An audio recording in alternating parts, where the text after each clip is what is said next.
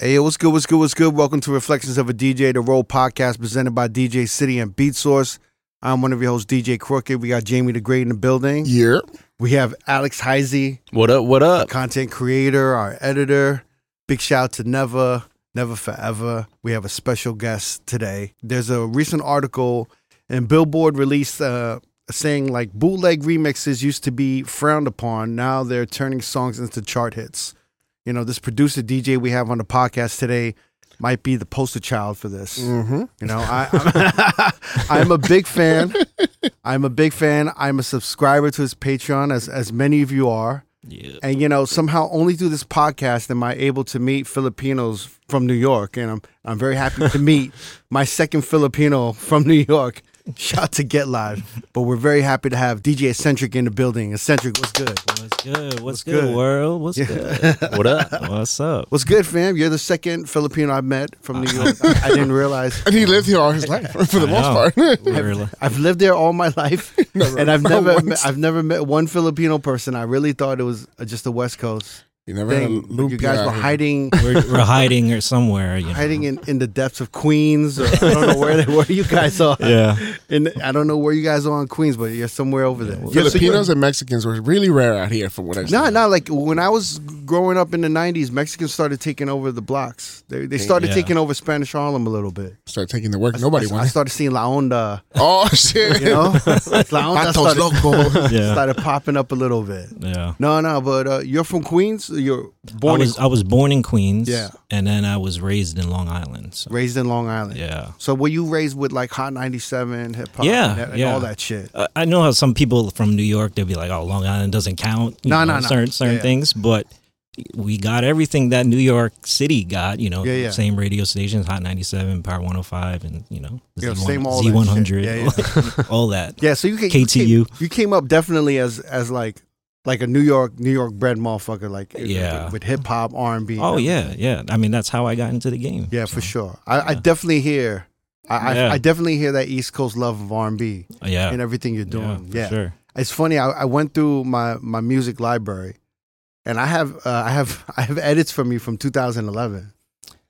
Like Uh, yeah, I, I think I think you got famous in 2010 for like a Drake remix, right? You did a Drake edit. yeah. I, I think far as far as like article based, like internet, like yeah, yeah. like Fader picked up on it and stuff It was like it was posted on OVO, and I used to hear yeah, it at yeah, all. yeah. I used to hear it at all like the functions. It was Yeah. big in LA Yeah. too. It was Yeah. massive in LA. It was Yeah. just like, it was part of that like high energy, be more. yeah, yeah, yeah, Yeah, yeah. I forgot it was um it was the blend with uh, Uh, it was uh, it was over the Drake song and then DJ um, Sega. the Sega, The- the with the, B, B, yeah. yeah, his Baltimore club. yeah. I know way too many people here right now that I didn't know last year. Who the fuck are y'all? I swear it feels like the last few nights. We've been everywhere and back, but I just can't remember it all. I remember I used to hear that shit everywhere. So I, Yeah. I have I have that, and then I have like these kind of random like R and B edits from the 2011s. yeah. How- Uh, do you? I don't know if you remember some of these. You gotta play them. I don't know. I know, like. I mean, it's probably bad, but go No, no, no, no. They're, they're not bad. It, wa- they were like, like one of them is this Aaliyah. If your girl only knew, it's like the VIP Oh, remix. right. okay, okay. You remember that? Is that the one with Drunk Master Flex. Yeah, which is AKA Benzi, DJ Benzi. Benzi. Oh, that was his first name. That was like his alter ego. Okay. Okay, the. Nicki Minaj. Yeah, I don't know if I want he wanted me to say, say that, but uh, yeah, Exposed. It's out there. yeah. But that that was like the early. You know, I'm sure we'll get into it, but that was the early days of when Ben and I kind of grouped together. And Yeah, before TWRK. Yeah, Right. Uh, so like these earlier edits that you had. yeah. Um, what do you call it? I mean, I downloaded them probably through DJ City or something. Probably So- DJ City or like when the blogs were like music blogs were really Yeah. kicking. Yeah, yeah, yeah. You know, I would try to like hit up the editors and stuff. He'd be like, "Yo, can you post this?" And, or do you like it? Yeah. Type of thing. I've got some. I got some good ones. Like there's a, you know, there's the the Chris Brown "Look at Me Now" with the bass Oh, jackers. jeez, Yeah. Yeah, you remember these? Or I, it's I remember it. I don't know if they sound great, but I would never play it today. yeah, I know. Uh, yeah, like blurred lines. Oh, You had- yeah, did- yeah, yeah. The blurred lines and uh, the love you down. Yeah. Esentrik Veer. I was. I was. It's funny. We were talking about the uh, the "Love You Down" edit you you made Yeah. like, That's a few the first years one ago.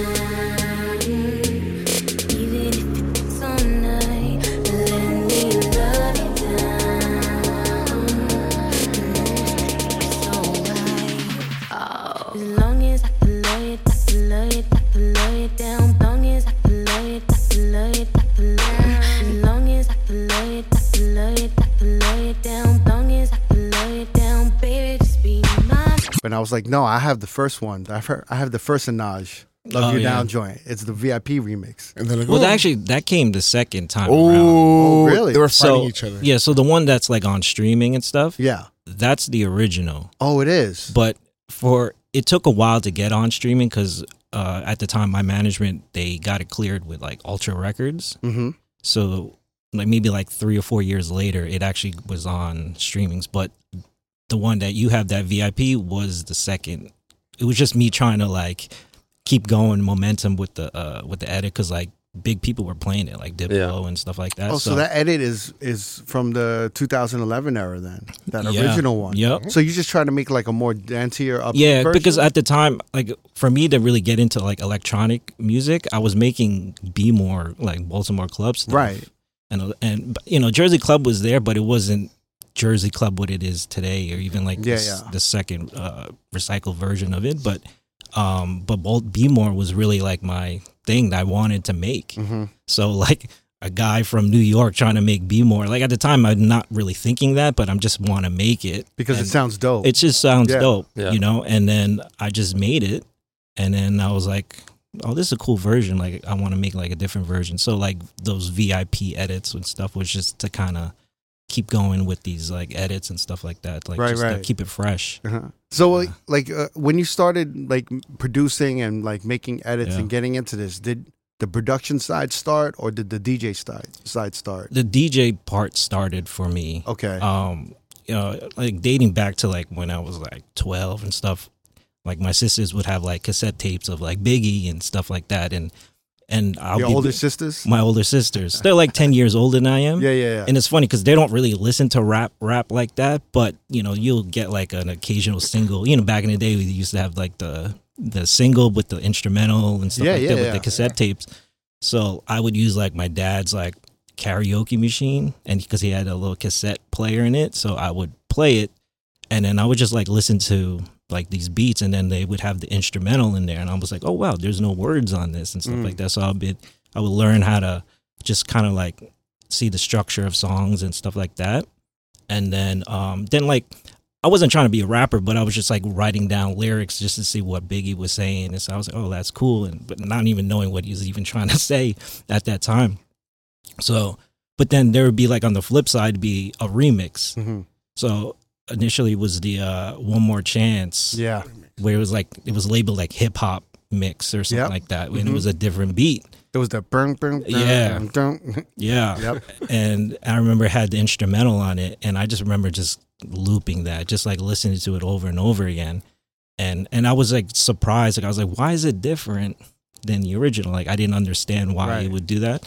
So those early days, and then watching, you know, music videos on MTV and stuff, and like uh, MTV Jams and TRL, like those were the days where I was just really getting into like the music side of it. Wow. When when you were like hearing the beats and you kept listening to it over and over, were you Yeah. kind of like were you trying to separate each instrument? Like kind of like you wanted to know like what patterns the drums were doing and then the bass and try to see Yeah. like how they overlap together? Oh I mean, somewhat. Like I wasn't too technical with it. I Yeah, was just yeah. like trying to pick up just like the sonics of things, and and not you know obviously not be like oh this is I didn't know what a snare or a kick drum was, and you Yeah, know yeah, like yeah. or like a, even a bass line. I was just like oh that like it's ooh it's boomy you know like that. So like and but the most important thing of it was I was like bobbing my head to it. Like it was like there was a rhythm Mhm. and like the groove, and that was like the big thing, and that bounce. So um That was like the first initial thing that really spoke Yeah. to you, right? That I was like- to analyze. I was like, why? Like this is crazy. Like what is this? You Right. know. So it had. I was more attracted to the beat than more like more so like lyrics. And, Mm. and even to this day, like if you tell me like a song, like I probably won't even know the lyrics. I'm just so focused on the beat because if I if I listen to somebody's song, it goes straight to the beat. Right, right, right. You so know. then, how did that? How did that start evolving after that?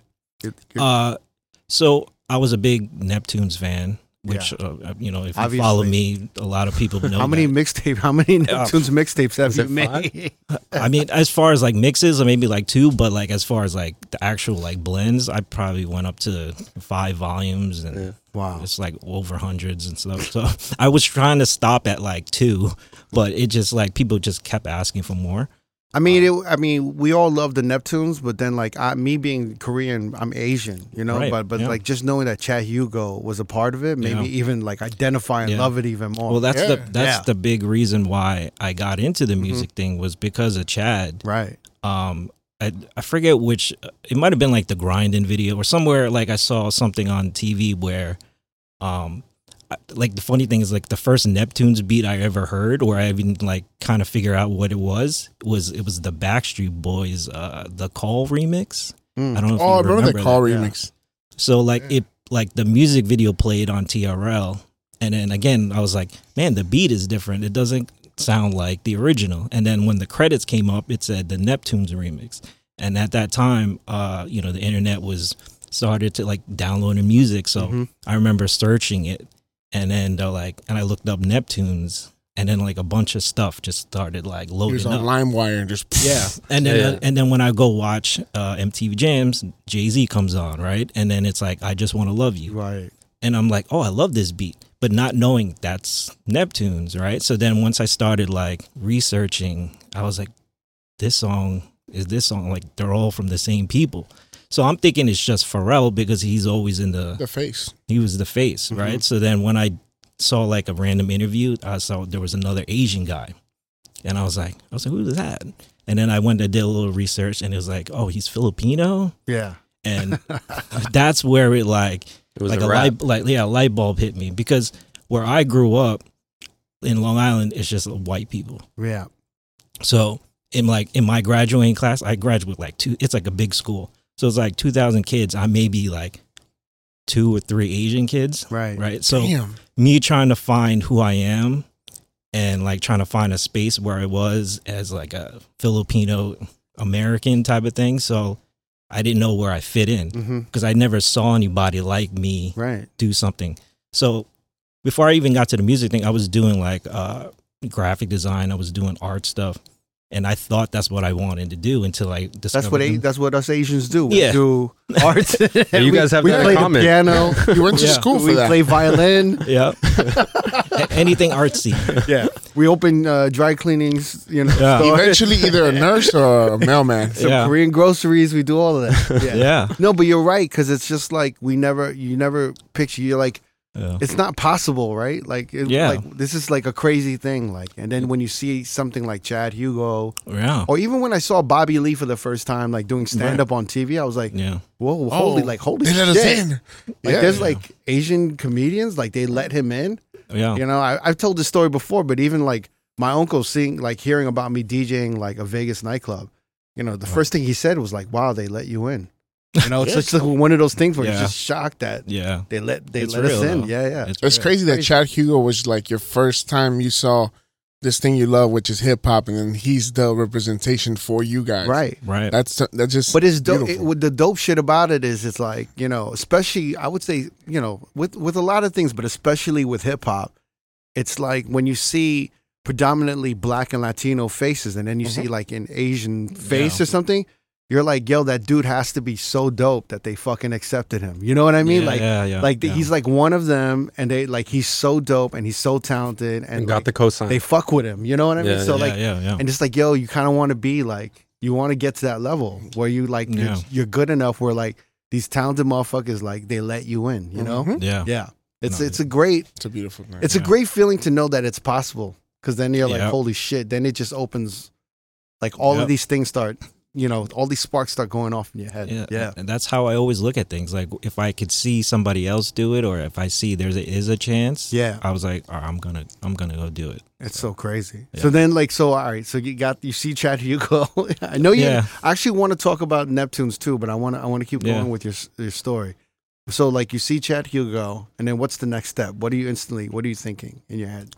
I was like, I, I- then I started, you know, YouTube back in the day wasn't YouTube nowadays, but Yeah. I would try to find anything in the studio with them, Just like, like- just working. Like behind the And- scenes footage and stuff. Yeah.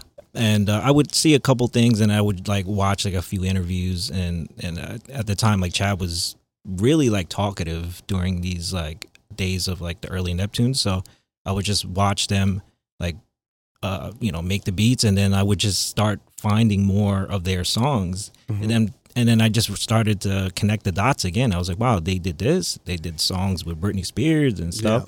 So once I figured that out, I was like, how do I do this? And I think at that time, I just started seeing, um, like, I knew what a DJ was, but it wasn't really like in my face like that to like say, oh, I want to do it yet until. Uh, like a cousin of mine, he he was like a scratcher. He was like just kind of like a bedroom scratcher, Yeah, yeah. and that was like kind of like my first time like really like up close and personal trying to see what it did.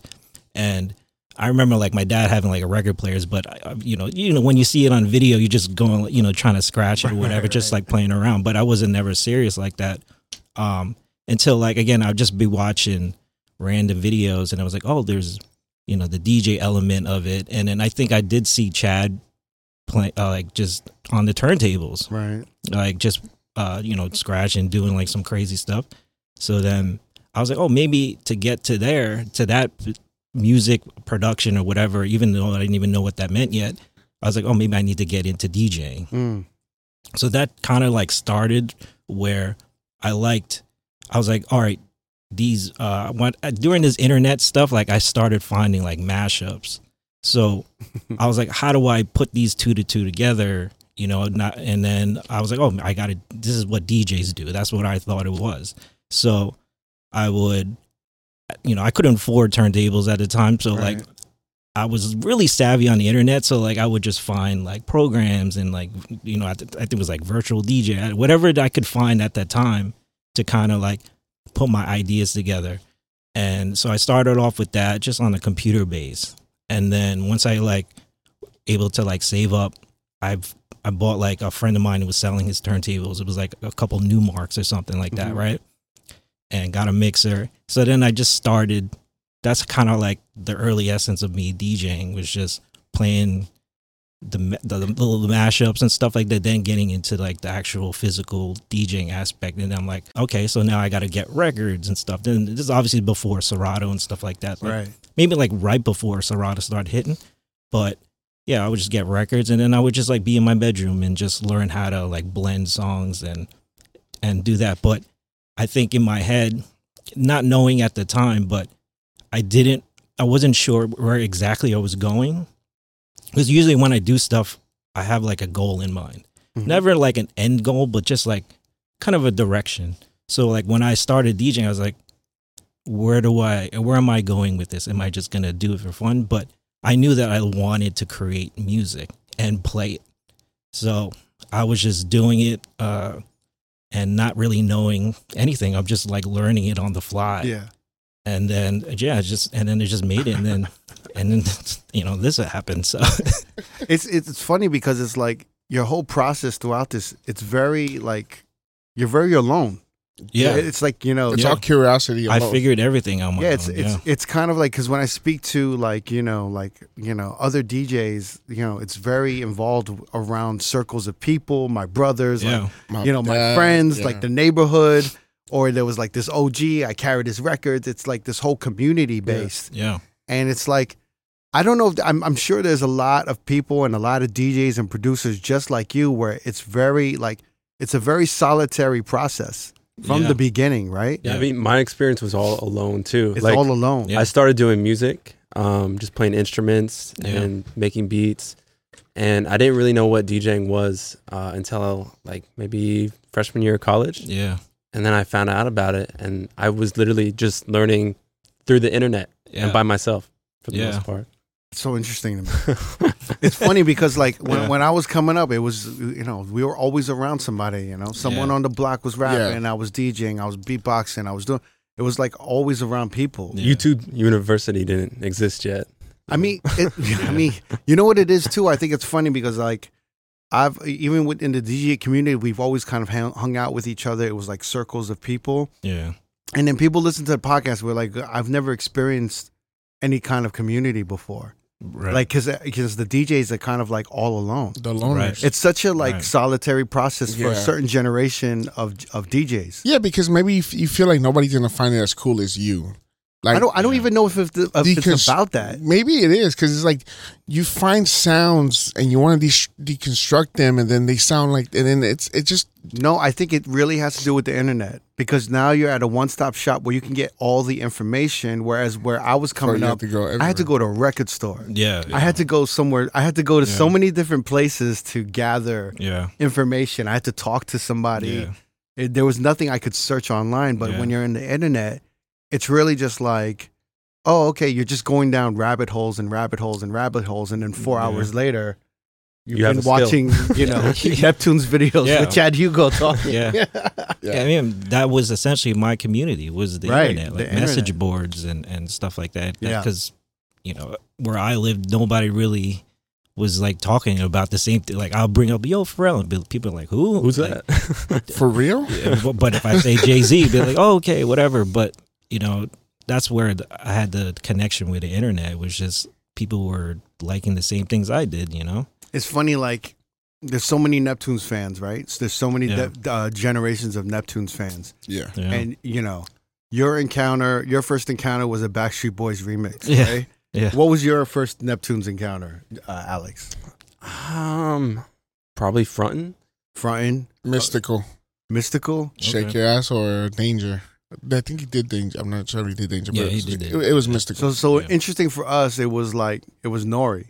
You know? Oh, right, yeah. yeah. Whoa, for whoa, us. whoa, yeah. Yeah, it was just that whole that whole Nori era, and uh, you know, even some of the shit he did with Mase and stuff. Yeah. You know, early on, and then we were like, "Yo, this is insane. We've never heard anything like this." Yeah, I'm trying to think if there's anything before that, but I think it was Mystikal. Yeah, well, Mystikal was like a little bit. La- it was like a, a little bit later. Yeah. Yeah, But but, the- the- it was the- all around the same time. Yeah, around like year to year. Yeah. By the way, it seems like a like a long spread is only like four years apart Yeah. from the beginning to that. no, for sure. Yeah, But uh, S- s- I, I'm I'm curious in your YouTube, you know, journey with the Neptunes and Chad Hugo. Yeah. Was there anything that Chad Hugo did or said that really resonated to you that maybe you still remember now, or you know? I don't know. Um, I wouldn't say there's like a particular thing, but I think it was just him doing it Right. and just like the actions he was. He didn't have to like physically say anything because he was pretty much like a quiet. You know, he was Right. a quiet guy, but I saw how much fun he was having, and then you know when I they started to do the NERD stuff, then he's actually on stage and Mm. having fun and stuff like that. So I was like, oh, that that- is possible. So like there was nothing phys- like verbally that he said, but it's just like seeing him there, like you know, on TV. He's like, oh wow, he's famous, and Yeah. like it could be possible. So I think it's interesting when you saw him DJing, you were like, "Whoa, that must be the beginning stage." yeah, Right, That's right. level one. But why? I'm, I'm trying to I'm trying to think Right. what made you deduce that that was the beginning stage. Like maybe I got to start there I don't know. I think it's just because it seemed the most feasible because he was just playing a record or he, He- was just fucking with a. he was just like again. I think it was like the fun factor of it. Like oh, he him was just- scratching. He was manipulating it. So Yeah. He's like, oh, that's where. Yeah, but then during that also that time I started following A-Trak Mm. because I was a big Kanye. f- You know, I'm still a big Kanye fan, but you know, it is what it is. But uh, Don't worry. we might take he likes his old stuff. But like once uh, A-Trak started DJing for Kanye, Yeah. um, I started like you know researching A-Trak at the time, and then and then he started doing the Fool's Gold stuff. So that's where started like when I was doing the Be More stuff, when I was like playing around that uh, with that stuff. Then the electronic music kind of side of me came out. So then I saw the A-Trak, uh, the Fool's Gold stuff that they were doing Mhm. then I was like, okay, cool. Then I thought I, and then the DJ AM section of my life came in too, because once I started doing the DJing thing, I think somewhere in my mind I thought I could be like that and like become this turntablist and stuff. Seeing what my cousin was doing, I was like, oh, I could, I could scratch and do all these like tricks. And then when I saw AM, you know, take it to a different level, I was like, oh, I got to be like that. Mm. I tried to like not that like I didn't practice, but I think I was trying so hard that it wasn't really working for me.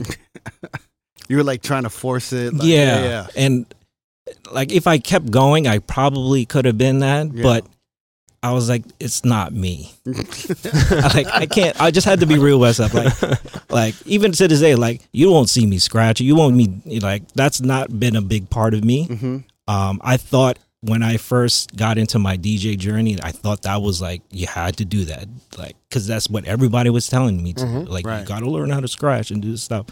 So like mentally, I was like trying to fo- like trying to force myself to do it, and to that point where it's like when I'm being forced to do something, and I start to be like, I don't want to do it anymore. You know what Yeah, I mean? yeah. So Were you Because you- learning by like watching DMC tapes or like? yeah, just like and even you know again, YouTube University was Yeah, great yeah, at yeah. the time.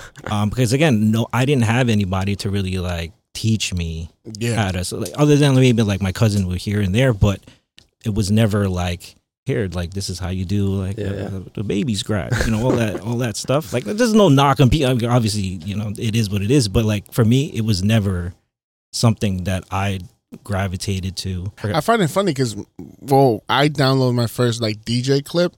It was from uh, LimeWire, and then, funny enough, it was the routine from Skratch Bastid doing the the Darth Vader. Uh, Yeah. Oh, the Star, Wars, joint. routine. Yeah, and I was like, wow, I've never seen somebody do that. Yeah. And then I'm like, so you gotta come be that creative.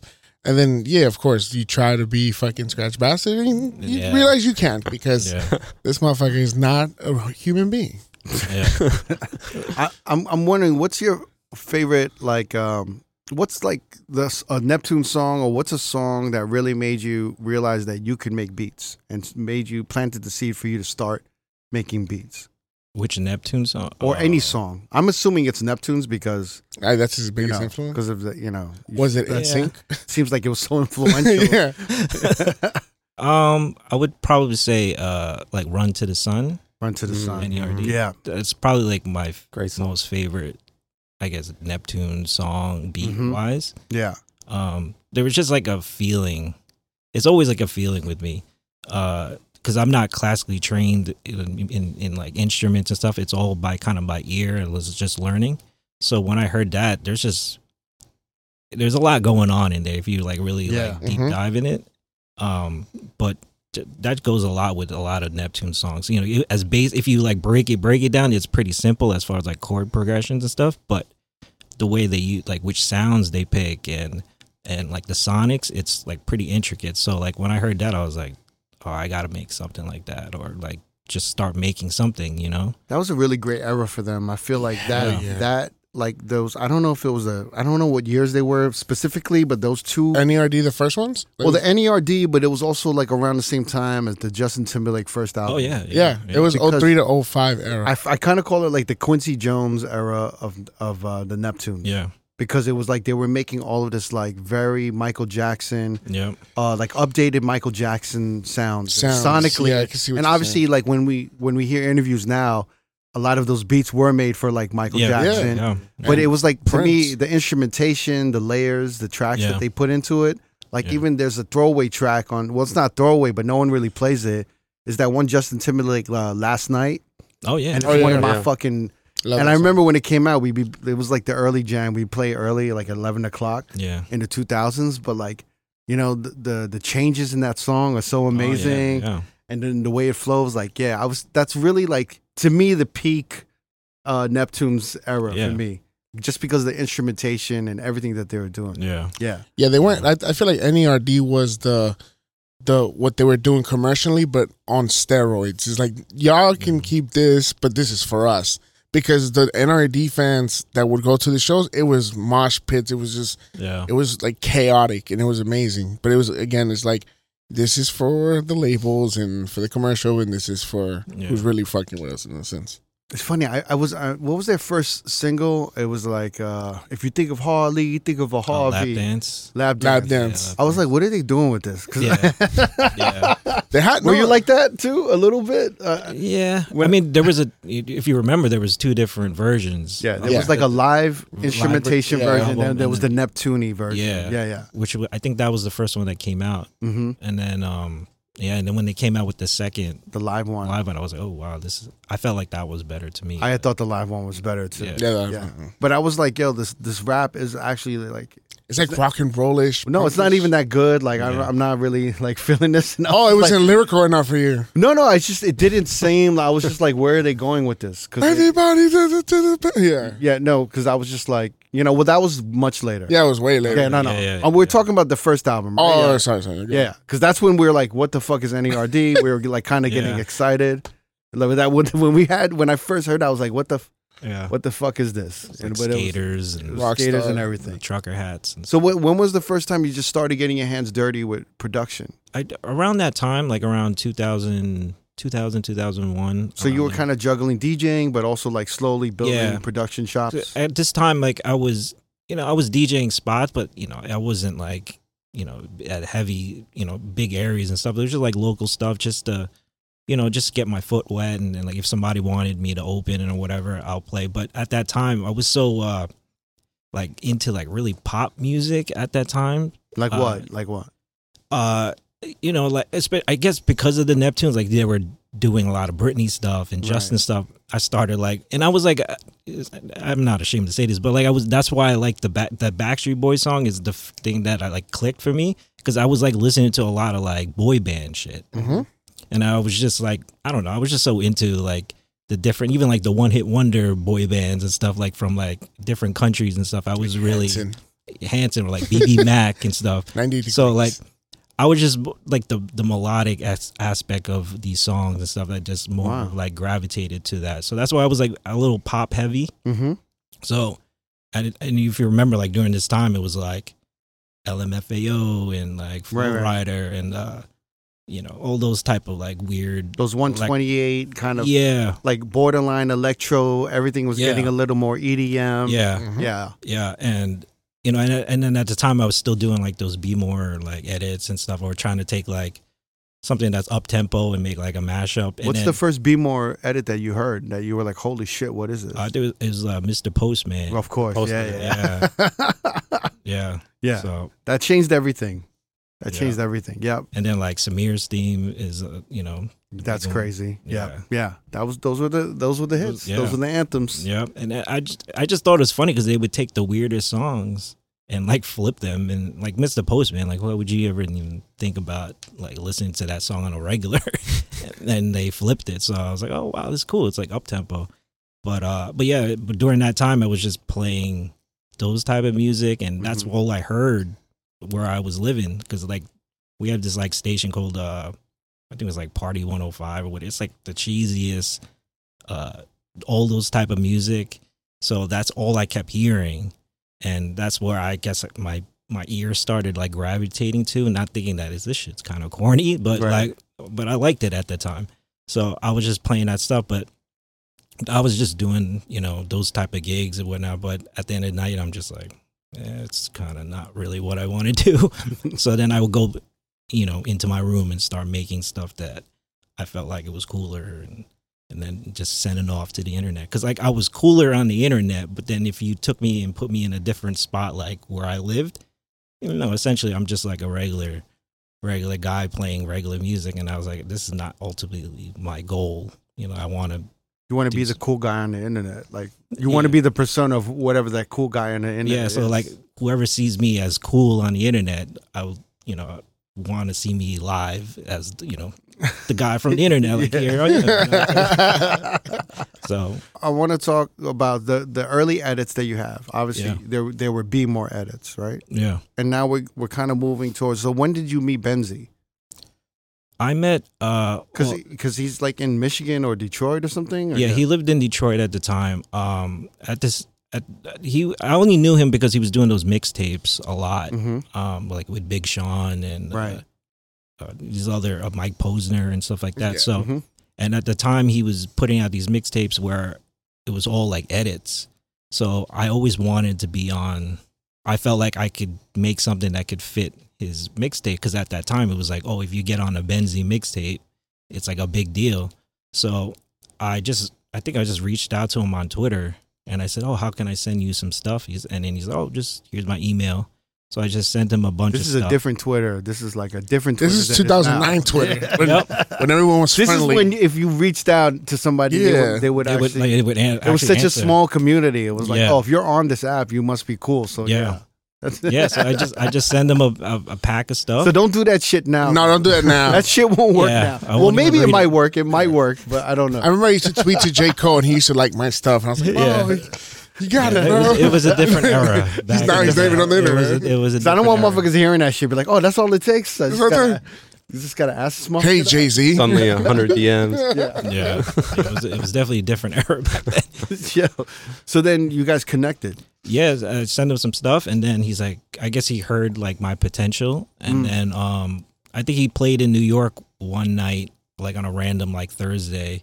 I don't even know the box. I don't know if they still have it. Yeah, the here. box Uh, where it was like more theater a little bit. yeah, it was like a burlesque type thing. Yeah, yeah, after yeah. hours It's and stuff. It's still Is it open. still there? Yeah. that's crazy. Uh, there's a bunch of DJs that still kill it there. Uh, That's crazy. Yeah, Eric LaPoe. Shout out to Eric LaPoe Shout out over to there. Yeah. I think uh, uh, Marty was speaking about this last night. That's why I was like, oh, what is the box, guys? Everyone, yeah, it's funny. Like the box, like yeah, that's that's years now, decades Yeah. now. Like it's still here. Everyone Yeah. still wants to go there. They have like, it's a burlesque show, but they have like weird fucking yeah, sexual Yeah. acts and It's pretty stuff. crazy. Like Yeah. really, It's like super exclusive, or it's ex- it's kind of exclusive, Yeah. but it's like when you're going in there, you you, you got to be super cool because you're gonna see some weird shit. You're gonna see I like, don't see some crazy shit. no, Yeah. there's like weird like like like people throwing up and yeah, people like fucking like you know weird shit. yeah. Just be ready. Yeah, it's it's fucking wild. I think yeah. they warn you like after two a.m. It's like some crazy shit Yeah. going on. Yeah. But uh, yeah, I think they were. He was under a uh, a management called Mood Swing at the time. Yep, we know Oh, mood swing. mood Yep. Yeah. So they had like a showcase, I think, that night. So he told me to come through, and I never met. Obviously, I never met him at that time. I didn't even know what he really looked like. You know, I had to like look up on the internet just to see what he looked like. So when I come in there, I'm like, "Where is he?" And then when I met him, I was like, "Dude, this dude is tall as fuck. Like, he's like six three, six four. I was like, "Holy shit!" And he's like this tall, bald guy, and I was like, "Oh, yo, I'm I'm Esentrik," and then and he's like, "Oh, what's up, what's up?" And if you know Ben, he's very like very awkward sometimes. So like that first meeting, I was like, I was like, I don't know if that was like cool type of thing because he's very like he's bouncing off the walls a lot. So if you ever meet meet him, but uh, that's where I first met him. I didn't really get to really talk to him that night because he had to go DJ, but Yeah. I met him for like five ten minutes, were you nervous? a little bit, just little- because it's like Did I- you like get your outfit ready? You're like, Nah. "Oh, I'm Put it gonna on. a box. Nah, Like, not, oh, I'm gonna kill him tomorrow. not like that. It's the Um, first day of school type of outfit going Yeah. on. He's looking at it from the bed like, damn. I'm thinking of Ben's like, gonna think I'm really cool with these sneakers. I'm thinking of the "She's All That" movie. You know, when the, Oh when the "Kiss Me" song, Yeah. Sixpence, and then the Richard comes on. You know, Oh, Esentrik's man. coming down the stairs. Slow We're hearing the guitar like dun dun dun dun dun dun. dun. Oh my god. Flips his hair. So you so you meet Benzi, right? You link up with him. Yeah, so we like, and then uh, maybe like a month goes by, and he's working on a mixtape, and he's like, "Oh, I want you to, you know, here's some files, some songs. Yeah. I want you to flip it." And I actually made one of his mixtapes and stuff. He made it into like a collab where he's like, "Oh, you and I should do it or whatever." So we put it out, and then that was like the biggest thing in my life at the time. I was Right. like, "Oh wow, I made it! Like I made it on the Benzi thing," and uh, it was like cool to like tell people and stuff like that. So um I think as the times went by, I just started to keep creating, and then I think he started to notice that, you know, I- there's some talent there and stuff.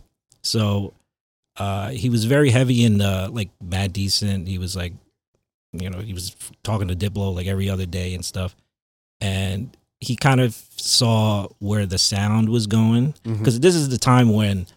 If you remember, like the trap stuff in the EDM world was like Mhm. like Flosstradamus, and Right. Even like Crystal Dawn. Moombahton, like all that stuff was started like, but at the time it was like really trap stuff. So, and like DJ Snake, so like everything was kind of sounding the same. Mm-hmm. And uh, I think from the story what he was telling me, he uh, I think Snake sent him uh, turned out. Uh, this is when Bird Machine came out, so that kind of like changed shifted that EDM world where everything was like 70 BPMs or whatever, like Right. like you know traps trap arms stuff, and then It was they- like the the Harlem Shake dubstep era. right, right, yeah. right, and then Snake dropped the Bird Machine, which was like 100 BPM like essentially it was like a twerk record, right? Mhm. So It's like uh, sped up. It's like a cross between Moombahton and like sped up Nolia bounce. yeah, Right? yeah, Yeah. So that's Aggressive Nolia bounce. Yeah. so that started like really bubbling in the EDM world, and then uh, Ben just kind of he's like, I think I know where the sound is going. Mm. He's like, we should try to do like a mid tempo, kind of like, like a kind of like a Nola bounce or like just like a Mannie Fresh, like a an ode to them, like a New Orleans bounce type of thing. I was like, oh, really? He's like, like a Lil Jon, like back in the day, you know, stuff. So, uh, we were like, all right, we'll we'll just like dabble into it. So, uh, at the time, we didn't really have a name, but he's like, well, we should do something together. Because I remember, because I was at work at my like real job, because I did like uh, I was doing graphic design at the time, so I was working my nine to five. So wait, with the the graphic design, Yeah. uh, you've been kind of doing that throughout like high school and uh, Yeah, yeah. and, and college and college, yeah. as soon as I graduated college, I was like, my first day of work was like started doing what you know I graduated for. So it's just like Illustrator. It was like Yeah. layouts. yeah, and I worked because I worked at a digital press like company where it's you know uh, you you would essentially have like the the news like magazine like the old fashioned printers and stuff, but I Mhm. worked like the digital stuff, so it's like a smaller end of like the big press or whatever, and I would deal with other people's files and all Yeah. the boring shit. Yeah. Uh, but during this time, I was still making stuff. I was starting to get my name starting to bubble on the internet and stuff like that. So when Ben reached out and said like we should do something together, he says that he was at a Walmart parking lot. I don't know how true this is, but he said he was at a Walmart parking lot and he called me, which he did. But he was like, "I have this great idea. We should do uh, a duo. Uh, the sound like we just do mid tempo like." Uh, he said twerk, but we didn't. You know, obviously, we didn't name it twerk at the time. But he's like, we should do like twerk stuff, and then I was like, okay. And then, uh, then we were just like running through names, and he's like, we should just call it uh twerk team. I was like, no, no, no, like Oh, there was a twerk team because there the was a twerk team, but I was yeah, like, shouts to them.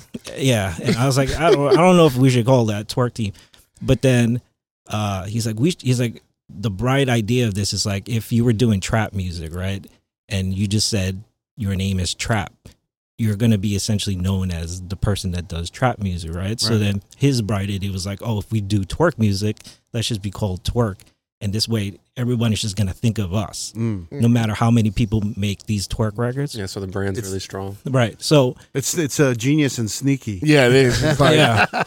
so he, but we made it cooler. So we just did TWRK. Right. You know, at that time where everybody was like just cutting out different letters of the name. So we called it TWRK, but we never announced who we were.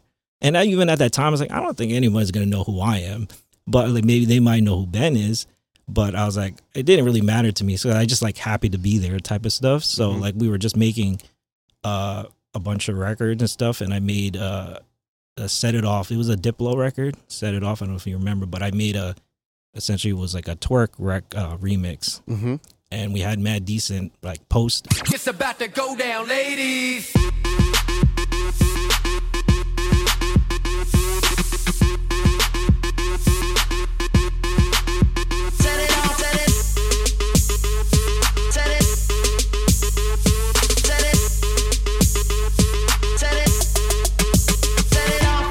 And at the time, SoundCloud is popping at this time. So like, Yeah. if you got the right account uh, with a big follower like a Mad Decent, if they reposted your thing, it's like gold. set. Yeah. So when they posted that, it was just like it was off to the races because people were like, "Who's this TW or who's this twerk?" Right? Right.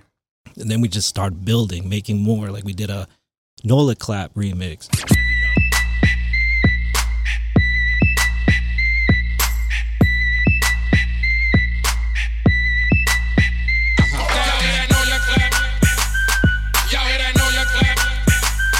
We were But so, Dinga, right?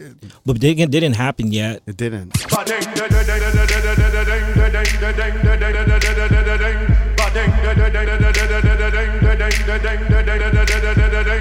So I think we did like three other.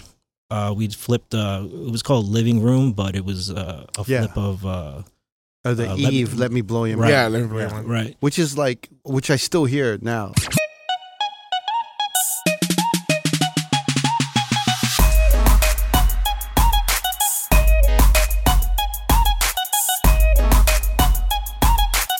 It's the most sustainable uh Yeah. work remix that you Yeah. made. Like I still hear that Yeah. shit now. Uh, yeah, some of the. I mean, if I li- go back and listen to the, some of the old ones, I'm like, uh, this you've come a long way. yeah. But I think it, what worked for us is us coming from like I guess like the open format world. We knew what would work essentially for like dance floors. If it wasn't like a EDM festival or whatever, it Mhm. would still work on both ends.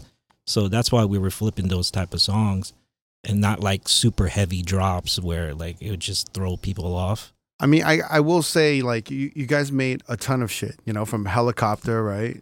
Yeah. Dinga, uh, Nolia. Um, I mean, what you guys made is probably, besides DJ Snake, probably the more well known and, like, Yeah. the more elegant of all the twerk Yeah. remixes.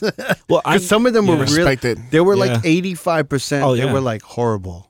Well, You I knew we were onto something. Yeah. Is like because Ben is known for doing these uh, mixtape, you know, obviously the mixtapes, the Right. Mm-hmm. long mixes and stuff. So he would always outsource other people's, uh, you know, remixes so we can do it like a full hour long mix. So when we did our first Twerk Volume One, it was so hard to find anything because nobody was making it. We were like, if you listen back to that Volume One, we were going back to just like old Lil Jon songs or Yin Mm-hmm. Yang Twin songs. We even had Yin Yang Twins host uh, that mixtape Yeah. because they had a song called Miley Cyrus. I don't know if you even heard it. It's pretty bad, but they were trying to like because we told them what we were doing. They're like, "Oh, we got this record and we want to like join with you guys and stuff." So we were essentially trying to help them, but like try to you know get off of their their like success and stuff. So uh, we were outsourcing. Everyone's trying to get yeah, off. just Yeah. get just get, pause. Thank you for being so honest, by the way. yeah, we just really hit it. We're like, twerk is almost, we can get off on them. yeah, it's like, we can get off on them. Hey, yo. yeah. We're so wide. You So, so, yeah. um, but yeah, I yeah. So we just like made that uh, mix, and we couldn't find anything. We were the- we were the only ones doing it Right. until we got to the the second volume, and everybody started doing it. Yeah, yeah. And I all these all these other other groups started popping up. I was like, damn, we did something. Yeah. Yeah, it's always about doing something different, you know, Yeah, either seeing the curve or just doing something in a different way Yeah. that, you know, someone's not doing currently. But that was your like kind of childhood, or like you you you you were growing up to all of this shit. You were twerking to that? You were twerking. I was in college. Yeah. You were College going off. You were I don't getting know. off. I don't know if I was going on. You were going off. You were in college. You know, bouncing around in your frat boy house. Hazy, hazy.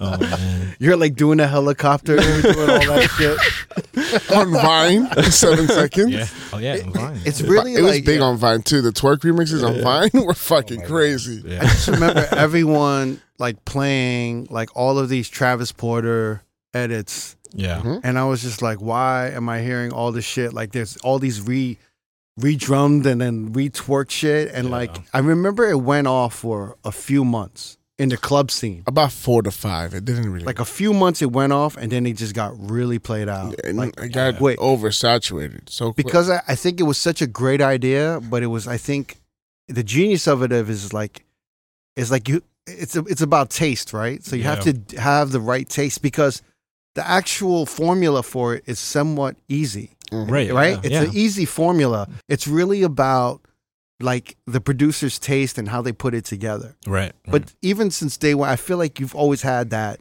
kind of elegant taste for certain Oh. things. well, thank know? thank you. But I you kind of sense it though, right? Yeah, yeah. in, in what you do and what you hear, you're kind of like, wow, that would that that's just not something I would do. Yeah, I I know right off the bat, especially Right. if I'm working on stuff, like, just like drafting ideas and stuff. I can know if you know one thing with vocals with this particular sample sound good or whatnot. Because you know, especially nowadays, there's so many uh, tools that could get you like you know mixed in key or whatever that tells you if this song's 4A and this song is 5A. Like essentially, that should work, right? As Right. far as like techno a- aspect, but I would say 80, 90% of the time it doesn't work because, you know, it's not that tech, it, you know, it's not down to that line where like it has to be so Mhm. by the book because there's certain things and uh, factors that you got to really like listen to and stuff. So I I'm pretty good as far as that to like pick up on what sounds good and stuff like that. So I feel like I'm ahead of the curve of, of some people's. Yeah, yeah. Did you ever learn any music theory or piano or anything after the fact, or ha- is are you yeah, st- a- yeah. After the Okay, fact, yeah. yeah. I mean, I'm pretty good at it now. Um, Yeah. You know, I at the time I was just guessing. Yeah. So like, if you listen to like my older stuff, which I that's was why I don't want to. Like some, some maybe like the 808s are out of key, like you know what I Got it. mean. So like you know, you know, I didn't know about like tuning stuff and and, and whatnot. But, But I think that's that's kind of dope. Yeah. Like Yeah. you know, when I listen to the Wu Tang 36 Chambers, oh yeah, it's, just raw, dirty. Yeah, it's, and there's a yeah. grittiness to it. Yeah, so for me, I'm like, everything being in key and clean, it's Yeah. sometimes it flattens everything. right. And I think when there's a grittiness, like I've always just followed feeling and energy. Yeah, yeah. You know what I'm thing, saying? Yeah. And I and if the feeling and energy of things match, I'm just like fuck it. Like yeah, I don't even care if something's like a little offbeat. yeah, Sometimes it just makes it just sounds more raw Yeah. and gritty. yeah. But you know, like for me, like the feeling uh, and the energy is like if you follow that, you can never fail. yeah, But if you don't follow it, you you get into like murky territory. yeah, But somehow with your recent production, you've broken that rule and you've made it work. Do you understand what I'm I'm, I'm talking about? I feel like you take high energy up tempo songs yeah. and then you turn them into slow jams. right, right, right. Do you know what I'm saying? So you're kind of like breaking the rules a little bit. Yeah, yeah, yeah. but you're like kind of you're you're playing with like double time, Yeah, Yeah. but you're going backwards, which Right. not many people do, which is Right. kind of genius because everyone speeds up, right. but it's Yeah. very rare for someone to kind of slow down. They, I mean, they did it with trap. You know, they would take up tempo shit and make a, a trap thing. Yeah, Yeah. It wasn't elegant, right? And it Right. wasn't sustainable, right? yeah. Like we don't do it now, but you found a way to kind of break the energy rule that Yeah. I that I always kept. And then you made these like recently you've been making all of these slow jam up tempo songs yeah, and like everyone's obviously kind of copying you now, you know? They're- I'm I'm hearing a lot more of these like double time songs Yeah. with like, Yeah. you know, with Yeah. like slower jam beats, which is like, you know, that shit happens, you know? yeah, yeah, yeah. Which is genius because imagine like you hear a song, you're like, you know what? A pretty fast song, and be like, you know what? This will go with an even faster beat. Yeah. But the way he went, he's just like, no. But you, you know, I, I want to talk about your your Cuff It, the Wetter remix. Right. Since we're talking about it now, since we're, I mean, we're talking about energy and we're Yeah. skipping, we're skipping a period, and I want to go back. Yeah, But since we're on this this conversation of energy, you know, like to me, I would have never thought to put those things together.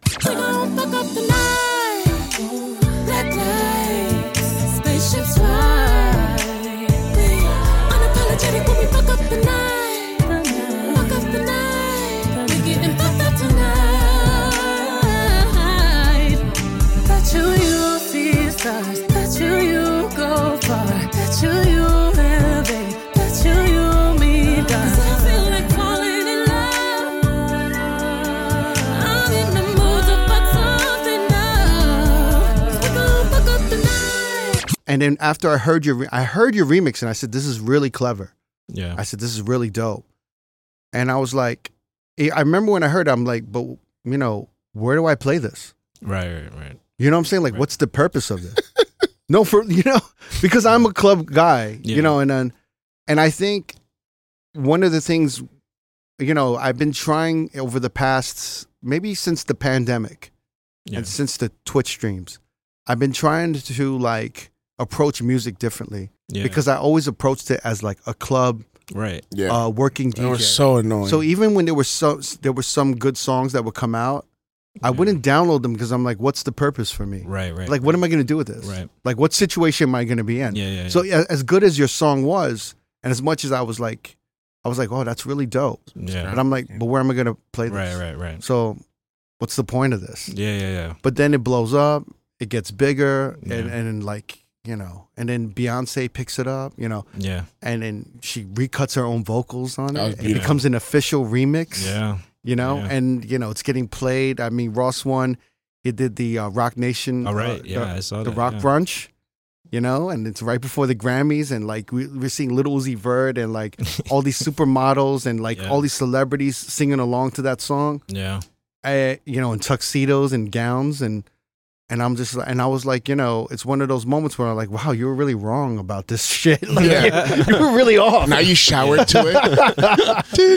you know and it's, it's one of those things that really changed the way i approach music because Yeah. i'm just kind of like wow you really have to you know and over the past few years i've really learned to just be like if you're something good just fucking download it and then you know Yeah. and then and i feel like what you're doing right now is it's kind of it's it's happening on the west coast more than i see it on the east Right. hmm but it's this new like revolution of parties Right. where Right. it's you know everyone's calling it throwback parties it's a lot of day parties Yeah. you know it's like you know a lot of diverse people it's it's a lot of different remixes and edits and music is being played Right. but it's to me it's like this this revolution of vibe Right. it's a vibe era Yeah. whereas like you know and it's kind of like as a working club dj we're all on one energy which is like how can we get it up down up down Right. and then the vibe era is this very kind of slow, Slow. gradual Right. Yeah. increase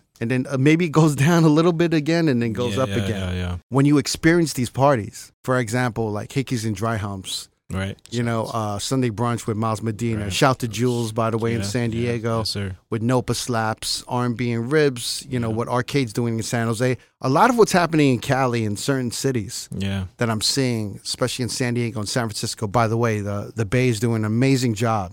Like Carrying you know, really, the DJs are really coming together. I've said this before, but I'm really impressed by how the DJs are coming together to literally curate the sound of a whole city, of a whole Yeah. of a whole area. Yeah, area. Yeah. Three cities are just But I feel like you are kind of leading. Like Oh. sonically, Right. I could be wrong. I could be making, you know, judgments. I could be making the wrong judgment I don't right think now. you're wrong. But I think I feel sonically with these edits, Yeah. you're one of the main key factors leading um, this revolution or this movement. You know, Right. but I want to I want to talk about this edit. I want to kind of deep dive and break down Yeah. When you heard "Cuff It" and what you were thinking and how long it took for you to kind of like try try this uh, Yeah. this edit that you made or this Yeah. remix that you made. Yeah, Uh, well, the funny thing is, I only heard the the original Cuff It Yeah. like one time, mm-hmm. and usually, you know, I don't have to listen to a record over and over and to kind of get the vibe. Like I heard it, I was like, oh, it's cool. Like I didn't really think that much of it, Mhm. other than I kept seeing like TikTok dances Mhm. to it. I think that's where I even heard it first. I was like, oh, why is people dancing to this? And then I actually went back to it. I was like, oh, okay. Um, but essentially, that edit that I made, um, I wish I could just say like I woke up one day and I said, oh, I'm gonna take this Twista record and put it together. How I work is usually, uh, I go on Serato, and it start. It obviously starts off with a, like what library you have, right? So like I'll just go through all the stuff that I have, and it was part of this edit pack called Still Got Time. It was actually the second volume. Um, I was basically done with the the pack, and I needed one more just to like fill it out. So that one was the last one that I made. It was like two o'clock in the morning, and I said, "Oh wow, this sounds cool. I'll just put it together." But what if you listen to my stuff? I usually do is uh, instead of just like making a blend, I'll probably take the, what the beat was, take out the drums, and maybe put my own drums, or like flip the sample into like it's more like you know my own production that I made. But for this one, I was running out of time, so I just said, "All right, I'll just leave it as is," and I just put it in the pack. And I think that was like the end of September that I put that pack out on like Bandcamp, and then uh didn't hear anything from people. Were like, "Oh, I love this this pack, whatever." Nobody really like spotted that actual blend right away because I didn't hear from it. Like people were like talking about other songs. So I think the month as the month was going by, I was already on to the next project. So like the Drake and Twenty One Savage album came out, the Mhm. Her Loss. I was like, oh, I'm gonna flip it. Or even before that, like the SZA album came out. right. So like I flipped that, and then the Drake thing came out. I was like, oh, I'm flipping these songs. So I spent like the whole month flipping that whole album, and the day I was about to like tell people when this song, you know, the album where you can get this Drake flips, uh, a tweet goes started. I got tagged in a tweet, and it was a video of this DJ in Miami, Spencer Tracy. Oh sh- shit! Yeah, Spencer. Shout out to to Spencer. Spencer. Yeah. So at the time, I didn't know who he was, but yeah, shout out to him because he played uh, the, the Cuff It blend at a club. I'm assuming somewhere in Miami. He has a, a R&B party on Sundays. Yeah, and I actually did play that after. Yeah, yeah, fact, yeah. uh, but Yeah. yeah, I think Baby it's girl, like right? baby, baby, baby Sundays or Baby something. girl. Baby girl Sundays. yeah. Yeah. Uh huh. So it was the Coyo video- Taco. Yep, Sorry, yep. Coyo Taco. Yeah, I was there. Yeah, it was cool. It's a it's a f- fucking fun ass yeah. party. Yeah. and it's dark. Too. Yeah, like dark. Like the lights are out. Like Yeah. you can't see shit. that's how that's how an R&B party should Yeah. be. I don't want to. You shouldn't be able to see everything. you know? Anything. Just want to smell sweat. yeah, It's hard to get into. Pause. Yeah. yeah. It's a hard party, but but, yeah, yeah. it, very cool party. Um, I don't know if it was that it was that actual party he was playing it, but uh, this girl videotaped it, put it on the internet, and she said, like, I don't know what this this uh, remix is, but this is amazing. And I guess like the BeyHive found out about it, and you know how that goes. Like it we do. We do. Yeah, I, I heard. do. Yeah, I heard. Yeah, you're talking about. Yeah, yeah. yeah. So it it just went crazy, and I actually didn't know that that tweet was from the day before because uh, Tracy actually tagged me like the day after and Mm. said like, oh, "I can't take the credit. Like this is Esentrik's uh, remix or whatever." Yeah. So that's when I fir- actually finally saw it. And at that time, again, I'm I'm about to release the Drake stuff, and then I was like, oh shit, like I don't have this blend anywhere on the internet other than I put it in the mix because if uh I think a few months before over the summer I did a Break My Soul blend with a Summer Walker beat Mhm. That I played live in San Jose. I clipped it, I put it on TikTok, and it, it did a little few numbers. And people were like, well, where can I get it? So when that started bubbling, I put it up on Bandcamp, and then my Bandcamp got shut down. And I'm thinking it's because of that, because of the Beyonce thing. Because like SoundCloud nowadays is like it's rare that you get like a copyright strike, how Yeah. it used to be. But when I put Oh, they that, they've eased up. yeah, Oh, heavily. So like when I put up that Beyonce one, it like got me a strike, and I was like, oh no. And then that that's when my Bandcamp went down. So when I did the Cuff It thing, I was like, I gotta bury it in the mix. So when I did that full uh, edit pack, it was like in the mix, Right. Like t- twenty second, maybe like thirty. I don't even. It wasn't even that long because I knew like if this, I can't show it because I think it's gonna get taken down. So that was the only place you can hear it. So I was like telling people go to go to my mix or whatever, but you know people are kind of dumb, so like they don't want to like scan it or whatever. So I ran to t- YouTube and I uploaded it real quick. Mm-hmm. Put a little graphic on it, like a little rain stuff. And Thank God for your design background. yeah, did it in like ten minutes. Uploaded it and I redirected the traffic. I said, just go here because this is only where I could put it. Right. Um, and yeah, and then everybody started going to this uh to the link, and then that's where everybody were like, "Oh, this is crazy." But at, again, at that time, I'm not really caring about it because I was like, "All right, I put the Cuff It thing out. Let me promote my Drake stuff because I worked so hard this Right. whole month making these Drake stuff." It was almost like let me get this out the way, Right. so I could start promoting all this Drake shit. Yeah. Yeah. So then when I, because that was like almost like 1 a.m. So like when I woke up in the morning, I'm like ready to like see what's going on with the Drake stuff. And I just see my Twitter just go crazy. Crazy. Wow. And I was like, oh man, this is more than just like something, just a regular blend, right? So uh, at that time, there was a, a certain person that caught a like saw what was going on, right? So I was looking at the comments on Twitter, and people are like, because people don't read, I don't know why, but it's it says my name on it, right? Yeah. No, but it's people don't read. That's People what- don't read. Even if you put it in the description, they don't read that. No, right? nothing. So so people are like, who did this? Who did this? Right? So uh, I saw somebody uh, hit up one of this other. I guess he's like a mashup DJ or whatnot. He uh, he hit. He's like, oh, can you make this? Because I guess he didn't see the link. So the dude, I guess, Remake. remade it, right? And uh, he went on TikTok because I guess he had a following on TikTok. So Mm. he uploaded on his TikTok and the shit blew up. Ay, ay, ay. And at this time, again, I only have it on YouTube hmm and not knowing how big of a a record this is. So I was like, all right, let me go on. I think I had it on Instagram, but like I had to go on TikTok. But at that time, it was too late because like he had a following and the shit people were using the audio and it was building. And then I just kind of reached out to him. I was like, yo, I'm like, what are you doing? Would you DM him on Twitter or? I just directed, yeah, just not even the DM. It was just like straight up, like, what are you doing, bro? Like, uh, this is not how this works. And then he's like, he's like, oh my bad. Like, I'll, uh, I'll put your name on it or whatever. And uh, I'm thinking, okay, he's gonna just say I did it. He like went back onto Twitter, uh, on Instagram, re-uploaded the video, and then put my name and his name together. Like we did it together. Collaboration. Crazy. I was like, oh hell no. I was like, nah. I was like, bro, this is not how this works. Like, like uh, you know, I did it. So why'd you even? He's like, but someone told me to remake it. I was like, but I'm telling you, I made it at this point. Yeah. So, like, Anyone can remake something that's already been Yeah, made. yeah, yeah. right. Yeah.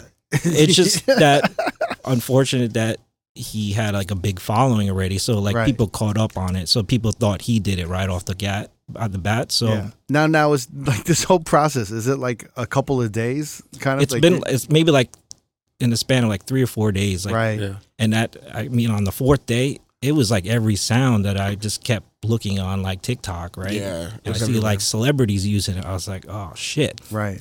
I was like, I am not losing out on whatever this is gonna happen. Obviously, I didn't see like Beyonce's people reaching out to me, but like I was like, this is a big thing has happening Right. right now. So and like the way how like the BeyHive is, like they they noticed it right off the the get go. So They're pushing it too. they're pushing it. So it's everywhere. Everywhere I see it on my timeline. So, uh, so there were some people still like telling, like telling other people, "Yo, Esentrik did this or whatever." hmm But it, it got out of control when the Shade Room posted it and said that it was mine and his remix of this TikTok viral mashup or whatever. And I, I was in the comments. I was like, "Oh hell no! Like he didn't do this shit, whatever." And all I knew how I didn't know how strong my supporters were until that. To that Yeah, day. everyone everyone came out for you. Yeah, Yeah. we rallied behind you, bro. And I was like really like proud too because I was like, oh damn, I didn't know people were like messing with me like that. So Yeah, like yeah. people really uh just like saying, yo, he didn't do this, blah blah blah. People were like reaching out to the guy saying like, yo, stop doing it. And he would like block people hmm at that point. So even like I remember Spotty Attack told me uh he he even he was the one that reached like tweeted at the dude and gave him a whole breakdown of like this is what you're doing this is wrong like he did more than i would have ever done like because when it's stuff like that i don't like to go back and forth with like He had "Yeah, time this- that day. yeah but he had yeah spider Attack had that time today and i appreciate for him doing that Yeah. Yeah. uh, One day you'll do that for somebody else. yeah You just copy and paste what he said. Yeah. yeah Change the names a little bit. Yeah. So, but I mean, the dude was like blocking people, and I was like, it's pretty obvious, like what you're doing. And uh, it's funny. It's like his relative, one of his like cousins, the uh, the other the mashup dude, like was hitting me up saying like, why are you stealing this stuff from my from my cousin? I was like, I'm not stealing any. I was like, I'll Right. show you. I'm like, I don't have to do this, but here's all the proof. Like this is all the stuff. Like people in DC were playing it back in September. Like I was, I have like videos of it. Right. So, and then you're like, oh, I don't believe it. Like it was just pretty much I'm telling you what's happening, but they don't. You know, obviously, no one's believing me. And then uh, I think like a week goes by, and I get a DM from uh, the A and R from Parkwood, Mm. and at the time I was like, is this real?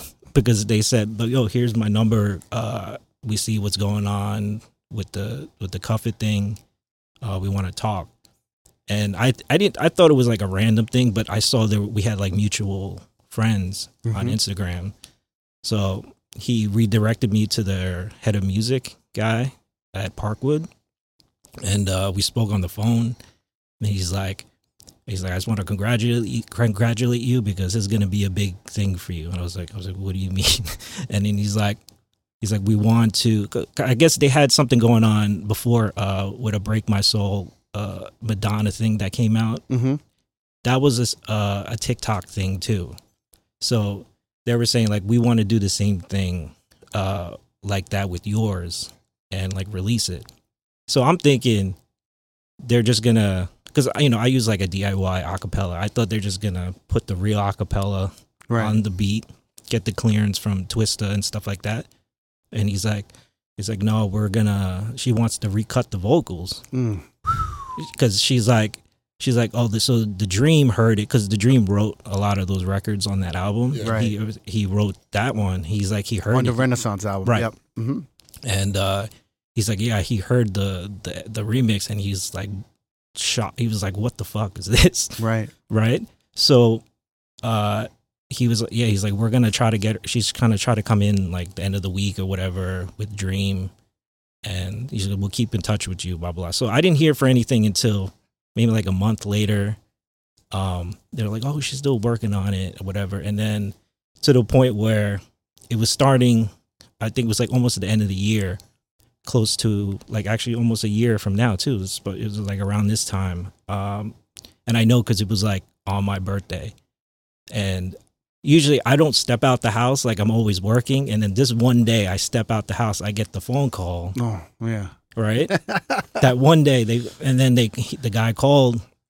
He's like. He's like, oh, what's up? I was like, oh, it's my birthday today. He's like, well, happy birthday because the, the record's coming out tonight. I was like, Oh, shit. I was like, tonight? Because in my head, I'm like, what about the, the the contract and stuff like that? You know, Yeah, like yeah, the yeah. legal stuff. And then he's like, oh, I'll, we'll send it over, blah blah blah, whatever. So I'm freaking out at this Because point. you hadn't talked about. we didn't any talk about anything because at this point I was like, I going into this because I've done with contracts and and stuff like legal stuff. Yeah, yeah, yeah. Going up, so I was super protective of like what was gonna happen. But it's usually something that happens. Like it's one of the first things that are done, right? You want to get Right. that done, and then you want to move on to being creative, yeah, right? yeah, exactly. And especially you're already getting a negative energy with this other mashup DJ taking this from you, yeah, yeah, and then yeah. you hear these good news that Beyonce wants to, you know, release it, but then you're like, oh, but we're gonna take care of the paperwork Yeah, later. yeah, yeah. So you're not like, oh fuck, there's like Yeah. this negative feeling that you're feeling, right? Yeah. So I was like, oh man, I got to call my lawyer. I got to do this on stuff. And, uh, and then, Happy birthday. yeah, like, happy birthday. from B. Yeah. And then I was like, okay, uh, I was like, can I hear the record? And then he's like, I can't send it to you, but Mm. I'll play it over the phone. Oh, So he played it over the phone. And I was like, oh, it's different. Like I was like, I can hear the different parts, and she and he was like, yeah, they add a little rap thing to at the at the end, uh, like, and I was like, holy shit, like that's when like total goosebumps, Goosebumps. right. and like chills. I was like, wow, this it like came to life, like something that was just a blend, and it it kind of gave her the the inspiration to make like a essentially a new record, right? Mhm. So, um, once he played it, I was like, holy shit, so this is it. So the whole day I was waiting for the paperwork. I already hit up like lawyers and stuff, and they didn't send the paperwork until like el- like eleven thirty at night. Mm. And I'm thinking, if this is coming out tonight, like at midnight, I'm like, like, what if I don't sign the paperwork? You know what I mean? Like, what if it's not the right deal? So they said, Well, like over. if anything happens, they their their people Yeah. could definitely out lawyer you. yeah, yeah, yeah. so they, Don't they, worry about. they, They're not worried Yeah. about you essentially. yeah, they probably don't. Yeah, they don't give a shit about that. But you know, but uh, for me at that time, I was just like, oh man, I gotta, I gotta get something. Like this is, Yeah, yeah. this is a big deal. It's So- scary, man. It's, It's like scary. it's it's so many emotions happening at the same time, Yeah. right? Because you're feeling like excited, yeah, and you're like, I don't want to get fucked over. You but it's I like mean? a, So- and yeah, like immediate fear. Yeah, like yeah. you and you're feeling vulnerable because you don't want to stop yeah, the the opportunity at all. yeah, But then you're like, how fucked am I gonna be yeah, when yeah. all of this comes out Yeah. at the end? Yeah, Yeah, because because nerve wracking. Yeah, because I've had these type of feelings before with you know I've done songs with like Migos and Fetty Wap and like stuff like where I had to like sign the paper where I was like I don't know if this is like the right deal. Yeah, or I was always promised like I'll just sign it because you're you know you it'll it'll work out at the end blah blah Mhm. blah. But those type of deals didn't you know it was whatever. It was just like a whatever record. But I was every time I get these type of contracts or whatever I'm always thinking of what happened in the past and whatnot. So Yeah. like I was trying to be like super cautious on stuff um but they sent it over I had like lawyers look it over real quick and he's like she was like we could probably get more but we don't know if they really need to because it, it was obvious they wa- they wanted this signed now yeah. all right because i'm thinking it's coming out that night uh, you know figure it out sign it and uh, and the the record didn't even come out. Mm. So they're like, "Oh, we're gonna push it back like a week, uh, you know, whatever reason." So I'm thinking, okay, they just made me sign it just for the, just whatever. Yeah. Um, and then like two weeks go by, I think or so. Uh, and this is when uh there was like Grammy weekend. Mm-hmm. So I'm thinking, I, I when I realized it was Grammy weekend, um, because I think earlier in the week she released all the tour dates for the Renaissance tour. Right. So I was like, okay. And then I look at the date. I was like, oh wait, the Grammys are this Sunday. I said, what if she performs it at the Grammys? Like I'm thinking. I mean, and then they drop the song after.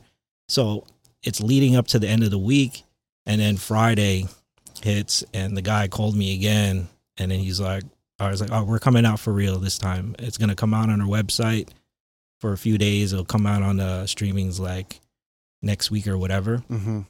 So I was They're like, always so calculated. They Yeah. they try to tie everything with an Yep. event, right? yep. Mm-hmm. So it comes out Friday night. I saw it. That was so when everybody heard it was the first time I heard it. Um, Insane. yeah, and I was just like staring at the screen, like I was like, "Holy shit!" Like it really, like it really, It happened. it happened. Wow. and uh, and I was just kind of like I froze for like for a while because I was like, "This is crazy." Because again, I've been doing this for so long, and I've had like some ups in my career, Yeah. but this was like I mean, it's nothing could really top Beyonce, you know what I mean? Yeah. So uh I mean, this is like the validation that any yeah. producer, uh, anyone in music would Yeah. want, right? Yeah.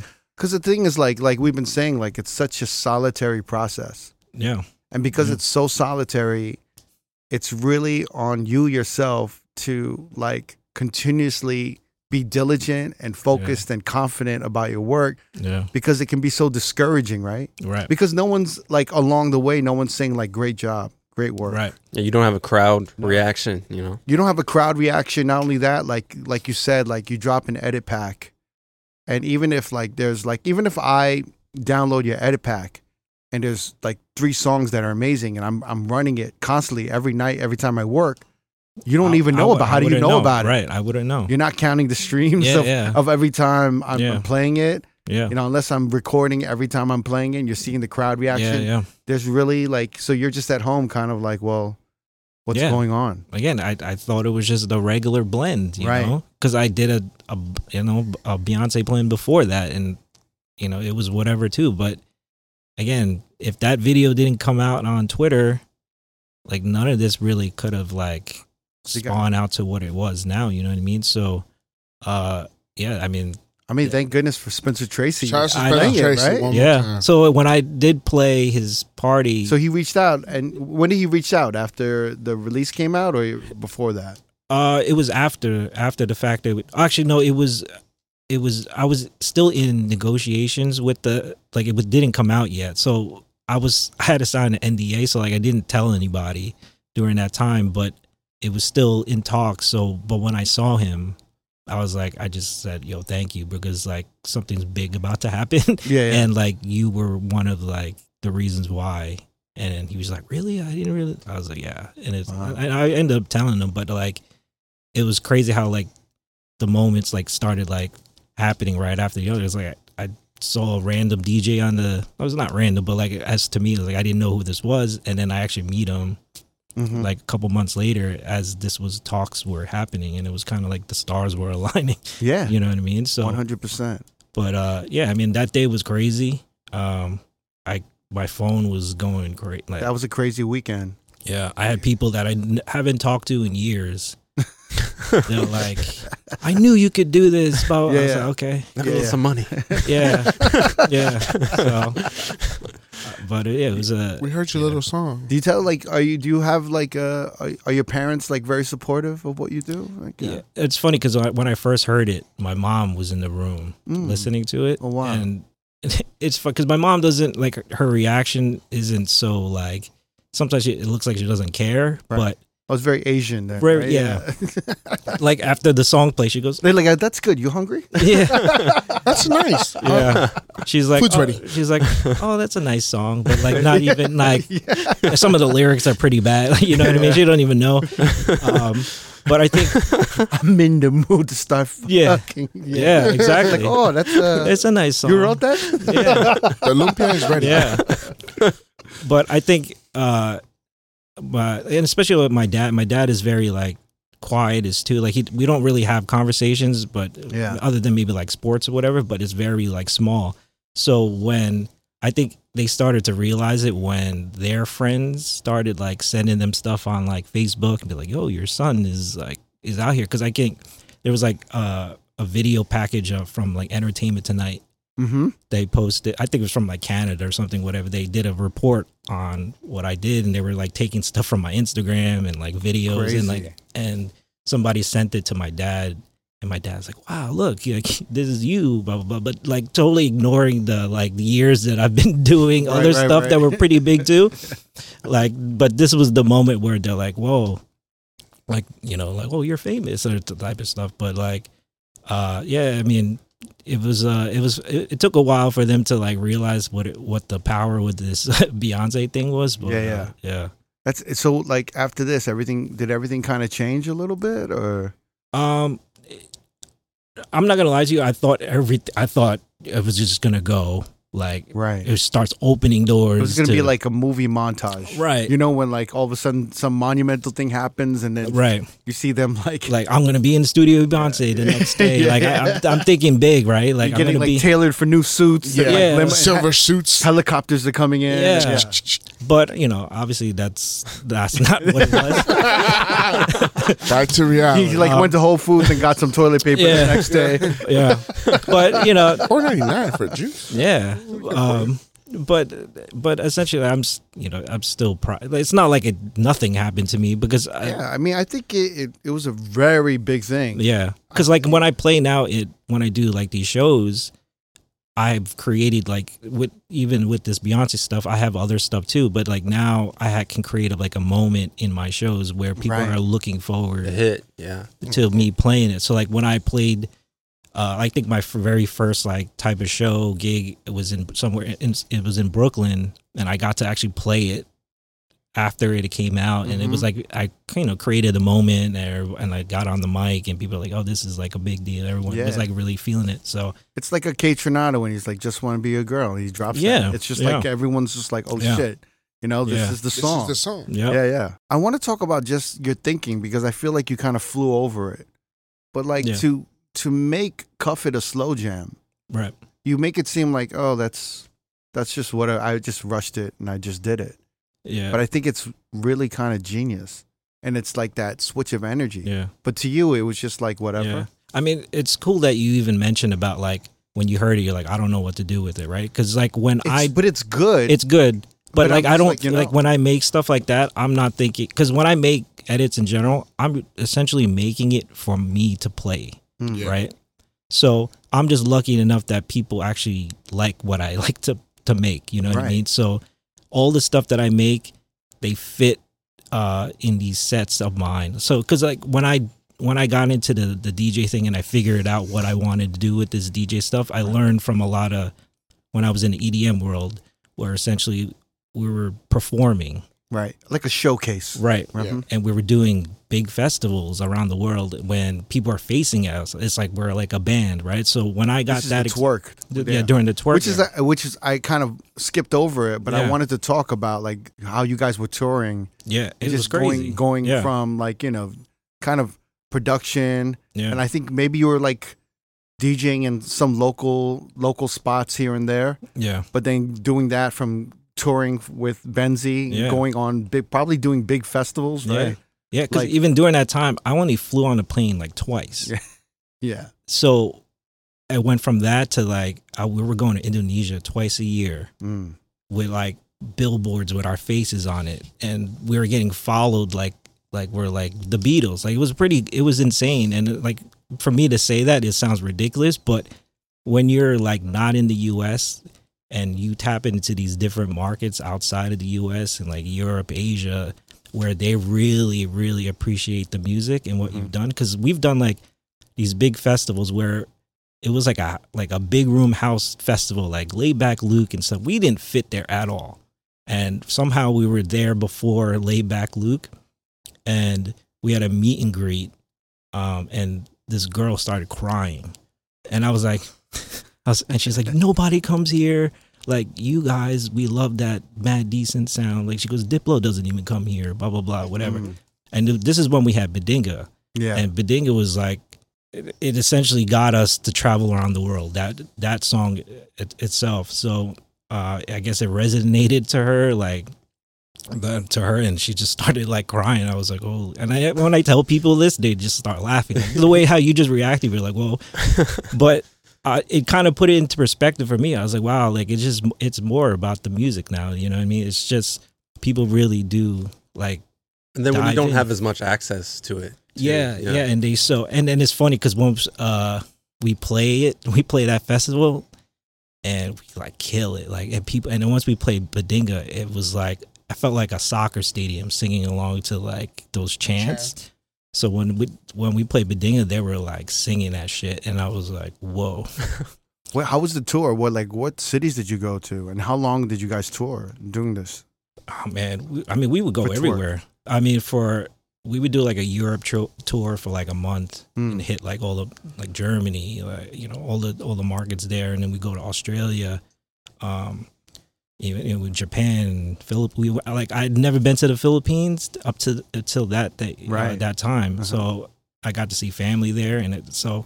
As much as I like sometimes talk shit about the bike TWRK days because how cringy it was, but it essentially got me to travel around the world, got to see family I have never met before. Probably also like maybe the the first time you're you're making a, a good amount of money. Good amount, yeah. Where exactly. like did, did you were you still designing or did no, you, like so I was like taking off a lot because Yeah. like a lot of PTO days. So like I was I was going cross country every weekend and to the point where I, like I ran out of days and I had to come to a conclusion like I like I have to leave. And Right. it was kind of like scary at the time too because right you know you don't want to just throw everything away for like this music industry you don't really know how stable this is so Mhm. um but i just said this is what i love. Even though it's not the music i loved but it got me into where i need to be. So i was like it got you to that next stage where you Yeah. could be you could have that independence and freedom, right? right, yeah. Where you Yeah. could be like, wow, like I I am good at this, yeah. And it's kind of like this may not be who I am, yeah or yeah. this may not be you know necessarily the sound I want, yeah. But like people are paying for this, right so yeah. like I sh- I can invest some time into this and maybe Yeah, work yeah. on this, right? yeah But it's exactly. like the best feeling in the world when you get when you can live off of something you love doing. right You Yeah. know? and that's yeah that's Yeah. that's the the most important thing The funny thing is, like, we talk about the Esentrik now, and we talk about TWRK. We're, Mm. we're having a conversation, and they're they're so polar opposite, yeah you know. yeah Yeah. And then we were just saying, I was like, because we were talking about, you know, like, and I was like, well, basically, like, TWRK is kind of uh, NSYNC, and then and, then, uh, the Esentrik, Ju- Justin Timberlake. it's Justin Timberlake going solo. yeah. You know what I mean? It's just kind of like, you know, this was very you know, pop, and then this was, and then now we're hearing like this other side of Esentrik that yeah. but there was a transition period, right? A, a, a Right. bit. So, Well, like, like, you know, like even- I from mean- 2015, Yeah. a little bit to, I don't know, maybe 2018 or 19. Like, uh, Uh, I mean, TWRK started to fizzle out around that time, right, Um, but that was like kind of like the dark days of for me because like right, I was leaving because when me and Ben ended, we didn't really end TWRK. We just kind of like let it go because towards the end we just started physically getting tired of it and uh, because it, it was like what a good like two year run, like Um, I would say a little more than maybe like Yeah, a good three- three, three solid, yeah. Mm-hmm. solid years of it. Um, and then maybe like the last two was just like just hanging on by thread, really. right, right. Like doing maybe like casino gigs, gigs that we probably shouldn't have done, but we just it was like. but I mean, the money grab. is good. So The you money just grab, like right. fuck it, let's get it. Yeah, right. It's yeah, So it just it, you know it is what it is. You just do it. it's you like, know you know you know. money. I mean, money. Ching, Chingy's still performing right there. yeah, yeah. At the Holiday Inn, he's still doing it. You can push it another year or two. Yeah. You know what I'm saying? You're But- one Yeah. call away. yeah, he's like Badinga. we Yeah. can do Badinga this Just, year just- again. just keep doing it. Just keep know? running that Reserve. Badinga. Let's go. Yeah. Yeah, So I fuck with it. Yeah, yeah i mean yeah and then um yeah towards that end we just kind of like fizzled out, and then I was just kind of Yeah, I was curious Stuck. about that period because that's a hard period to go. And but that's man, I, I love hearing uh, from producers, DJs, musicians, or artists or athletes. You know, you get to that high, and you're just like, yeah, yeah. like we're do, we're killing it, and then all of a sudden this low comes. goes down. Yeah, yeah. But then usually from that low comes a a, a, a bigger high. yeah, yeah. You know what I'm saying? But they just got to get through that that, yeah, that next initial low. yeah, So this is kind of that low, right? A yeah. little bit Yeah, after it TWRK lows, yeah. because it's like I quit my job. yeah, You know, I thought this the shit is not working out. Yeah. Where do I go? yeah. Right? Because even when we kind of separated, there was a point where I thought uh, what the manager I was with at the time was trying to convince me to take the TWRK brand Yeah. and just like maybe do it like a Major Lazer thing where Mm. it's just me and like some dancers or whatnot. Or And like was- Flosstradamus kind of thing. yeah, like just maybe just or if Like later I am twerk. right, yeah, yeah, something like that, right? I am. um because like if you if you notice like towards the end of our our like our run we started adding Benzi and Esentrik Mhm. and then twrk because before it was just twrk and then we were trying to get away from the name but we didn't want to physically change the name so we would like try to do like acronym names and stuff like really dumb stuff just to get away from the name Mhm. uh but w- but we were putting like benzene Esentrik so Yeah, because what made TWRK strong, like isolating it to that type of music, also makes it weak too. Yeah. Because you know you're yeah kill you have to yeah. do that one thing Yeah, we it essentially boxed us into the sound for sure. when the idea was cool in the beginning, but we were just like you know thinking we, we didn't think long run long term. So, um, so I was trying I was getting convinced to like take over the brand, um, and I was like I don't know if I'm like that's not really me. And at, Yeah. at this time, it's like I hate the name. I don't like making this music. If anything, I don't really mess with the people in this electronic world because like I never fit in in that world. Um, Meaning like like you you aren't really like that kind of party time like I no EDM yeah. person that likes, you know. Yeah, I'm like a homebody, right? So like Right. for me to be around so many like drugs and and and like this lifestyle, like that was never me. Yeah. You, So- you don't like neon colors and No. you know, Not really. tassels. He's really like you don't like Hugo. furry boots. no, no. And you don't like chicks with wings and yeah, and it's, Blur. The plur. I, I- yeah, yeah I, I, Hold and on. I just got tired of like people in the front row just staring at you like, Right. like they got like zombie eyes and it was just kind of like, like You're- Mo- moving their jaw. yeah. And Cocaine's I'm a hell of a drug. I was like, I don't know if I'm. That was supposed to be Alex. here. He was over there. Yeah, I, I think I saw you. I don't know. Maybe. but I it's a- probably yeah, didn't remember. But it's a di- it's a different world, and uh, yeah, it's definitely a different world. Yeah. And So you were like, yeah. this isn't for me. Uh, you No. know, I'm going to try. So, I mean, I, I would be scared. I'd be kind of like, what do I do? yeah, But inside, did you kind of know what you wanted? You're like, well, I was like, I know what to do. As like, I want to make music. Right. Uh, I was jumping the, the idea of like, all right, I don't want to tour anymore. Like, I just want to like just make music for artists and and just work out of a studio. mhm. um but i saw how hard that was and especially like the connections uh or the lack of i was getting at that time right.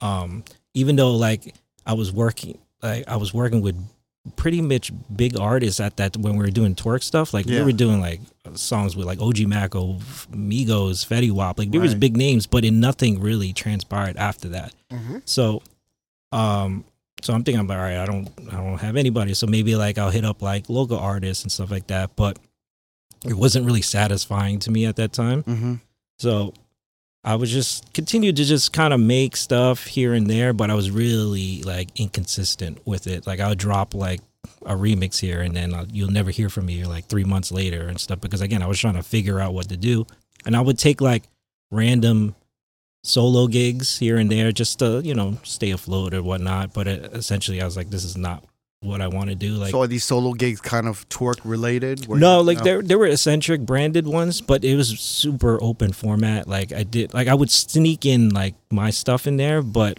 I knew they weren't really there. It's not me. the Esentrik brand. It's not what they would expect from Esentrik Right. now. Because- yeah, because yeah. because at the time they're just like, oh, this is a Esentrik from TWRK, right. and it's like, oh, okay, but he's gonna do a big room, so this like, yeah, yeah. so you're making a good money, but there's no identity. There's no right. I was just Yeah. like a random guy up there. Even Yeah. they weren't even like say I was from TWRK. They just there's like oh there's just a guy up there. You know like I was just I was buried you know with everybody. So right, but the right booker can can sell you You- you're right. because of your your history, the right and your exactly resume. Yeah, exactly. So I was doing that for a while, um, and I think when the pandemic hit, that was like I was already kind of like worried before the pandemic hit, and then when the pandemic hit, that was like oh shit. Like So, but you were going through this this kind of uh, I, I don't want to say loss, but you were trying to find yeah. find your way for I a was fi- few years. for like three maybe like three years i was trying to figure it out um you said it was the dark days. yeah and uh, like i was in a bad relationship too so that kind of added to Right. a lot of things going on but like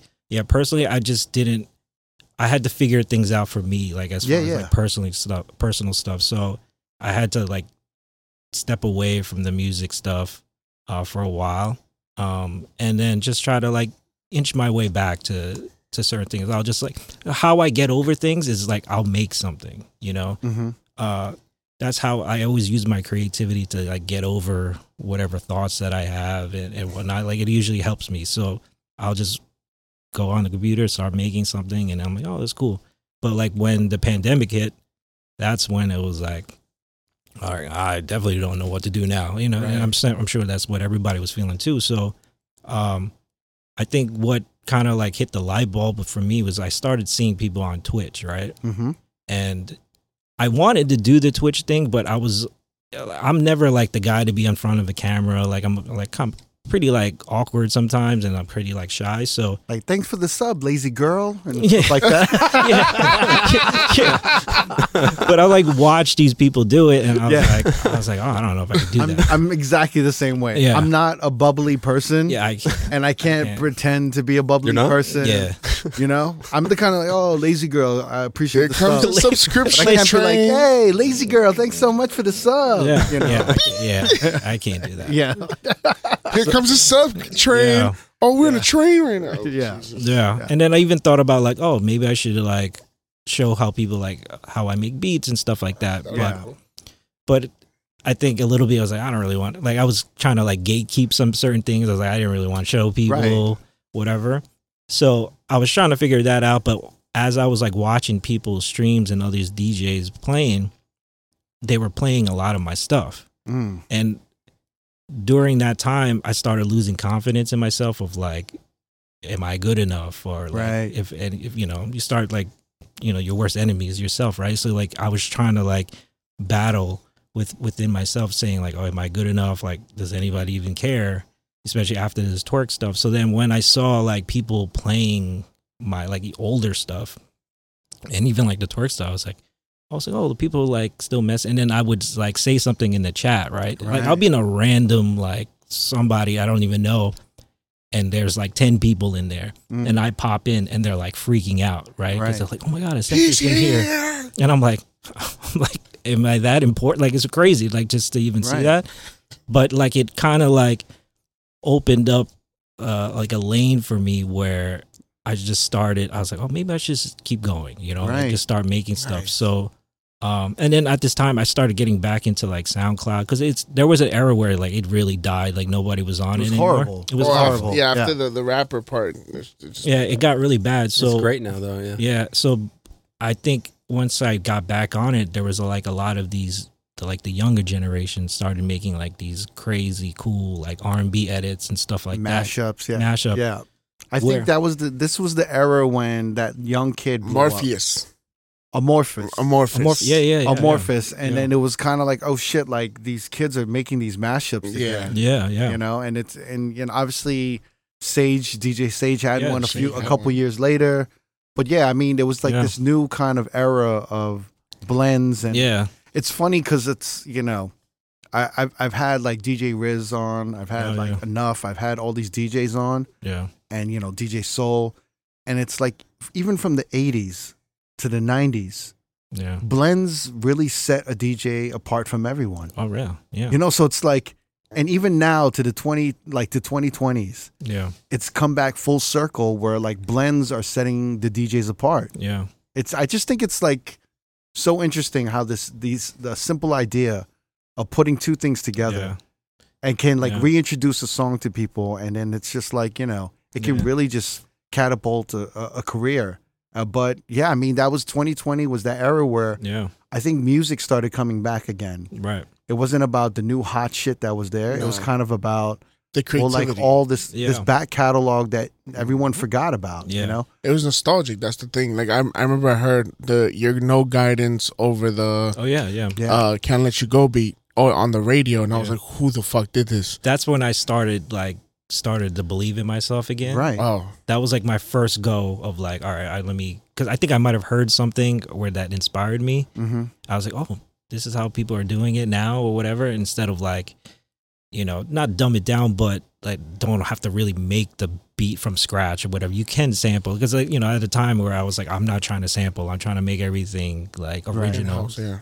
But it was like limiting myself, like my creativity. Mm-hmm. So when I did that no guidance, I was like, that was like my first go to Bro, that to shit do was it. insanity. Trips that you plan for the next whole week. Bands too long for a nigga so cheap. And your flex OD and sex OD. You got it, girl, you got it. Hey. You got it, girl, you got it. Yeah.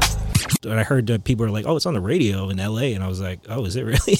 Yeah, and it was like on rotation or whatnot. So that's where I was like, "Okay, I think I got a." I think that was like off like one of my first like edit pats that I was doing at the time, and then I was like, "All right, let me just keep going." So wait, what what what uh, motivated you to put the edit pack, or like you were making the edit packs where you weren't on Patreon, right? No, I was on. This was a time when there was only a little people on Bandcamp. This is Mhm. when this is before that people were using the Bandcamp platform to kind of like put up their edits. right, The only time I really saw people do it were uh, like Nick Bike, Nick Bike, FS Green, right? FS um, Green, uh, like a lot of these kids from like in Europe and like in, Mhm. in Asia, Amsterdam. Amsterdam, right? So like like uh, you know, Full Crate, like these are the guys that I always looked up to. So like when I saw them doing that using that platform, I was like, oh, maybe I could do that. And then I remember after like the second or third release, people like other DJs were like, oh, is this like a good platform to like put up stuff? I was like, I haven't had a problem yet. So like, you know, keep trying. And I, at that time, I wasn't even charging people. right? Like it was just free. Like if you wanted to like give me something, like it's cool, like a donation. like a donation. But most like it was just for free, and I think that's. I think a lot of I think a lot of people respected that at the time because I think everybody was charging at the time. But Mhm.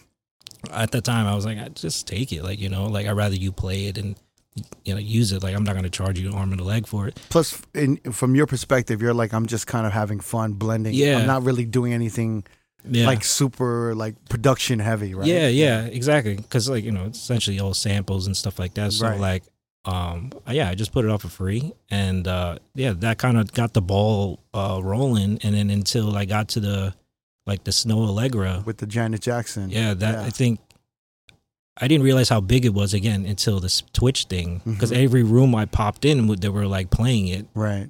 and even instead of then, I was like, "Oh, it's cool they playing it," but I didn't realize it became like the anthem of like the pandemic era of like as far as like DJs or something. Well, you know like, what it became? playing It, it became like an instant, uh, like it became like radio for you. Yeah. Where like if you release a song and you heard your song on the radio, Yeah. you're like, holy shit, I must be doing something right. They're playing Right. my shit on the radio. yeah, So Yeah. like for you, like during the pandemic, you're like making edit packs, and then you're like, oh shit, they're playing my shit yeah, yeah, on Twitch. So you're getting that kind of yeah. that gratification and that Right. validation of like, oh shit, I'm on, I'm doing Yeah. something right, right? exactly. And then Wh- if which I, is which yeah, is necessary, isn't it? yeah, And what you yeah, guys do because I feel like you guys don't get that yeah. at all.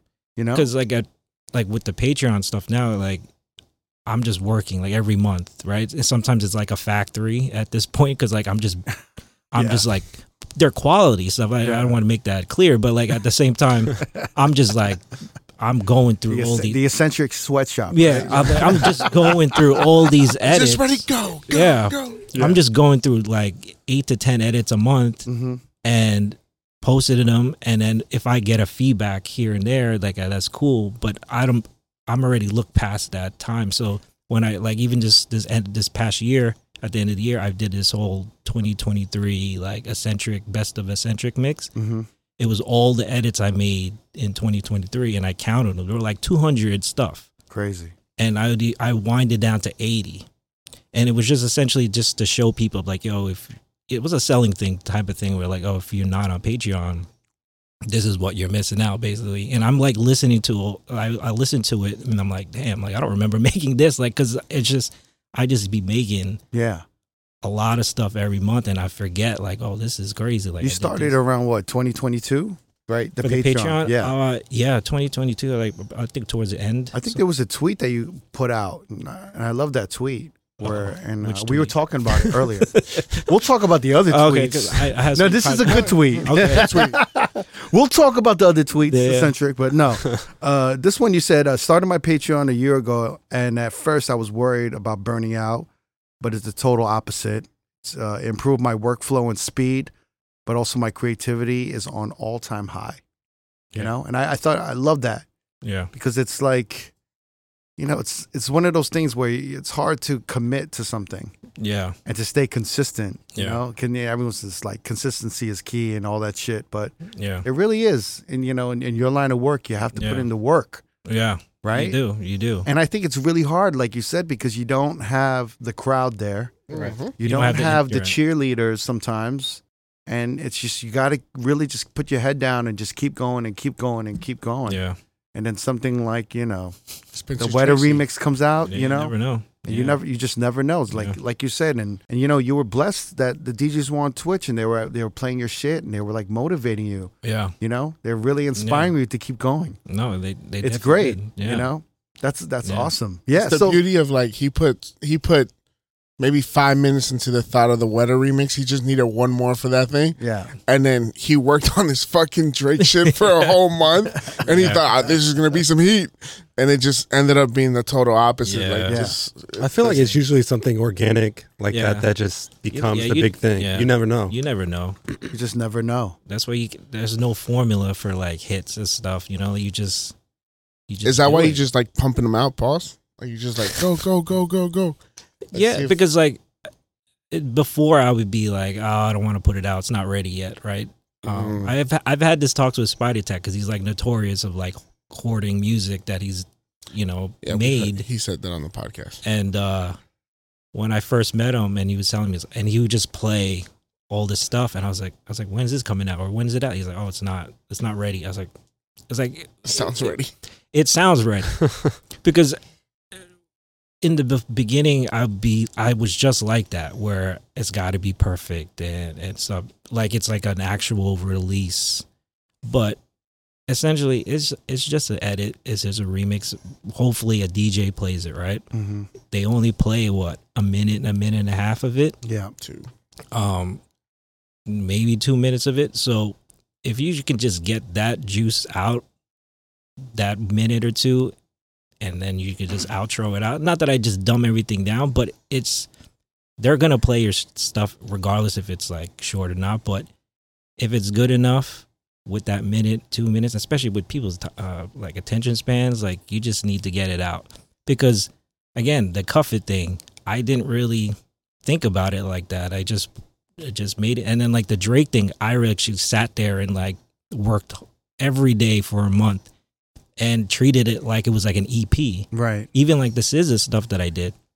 And but the Drake thing didn't pop off like that.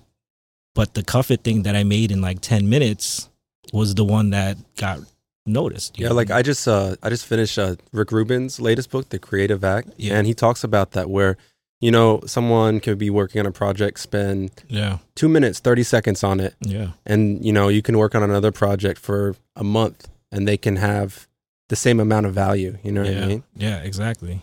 So that's why I just when I make stuff, just make it as good as you think it is, at to the point where you think and it depends on when you what you make it for. Like if you're making it for other people, then it's Mhm. a different story. But or make it for yourself. But eh, you know, if it's just for like the DJs and stuff, like just get your idea out.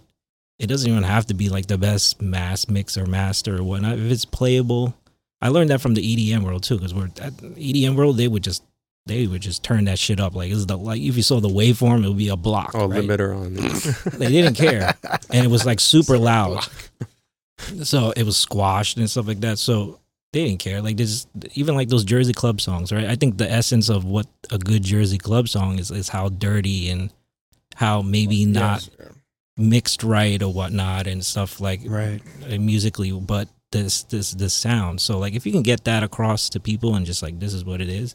Um, but uh, you know, I still work on the mixing and mastering and stuff like to my tasting, but like, I'm not super like crazy about it as I used to be because then I'll be sitting there forever hmm and, and you'll never get any of these songs. You know what I mean? right. So they're good enough for for people to play. So, Especially now, like it's just better to get the idea out there, yeah, and then like you know, if you have to remaster something or if Yeah. you if you want to fix certain things, like you can always do it later Yeah. and re-upload it, and people are gonna download it. Yeah. I feel like yeah, because like this, even like the Snoh Aalegra thing, yeah, um I forgot who posted like it, it went a little viral because like I guess Snoh posted it at one point. right.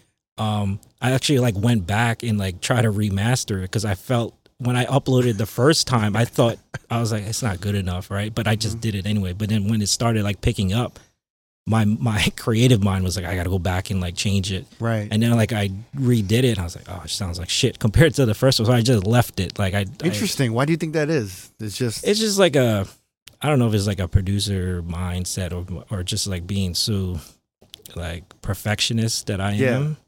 But that's why I try not to listen to something that I did like in the past because I know I'm gonna yeah. I'm gonna pick up something apart. But there's a reason why that sounded the Right. way it did. You know what I mean? So it's hard to replicate.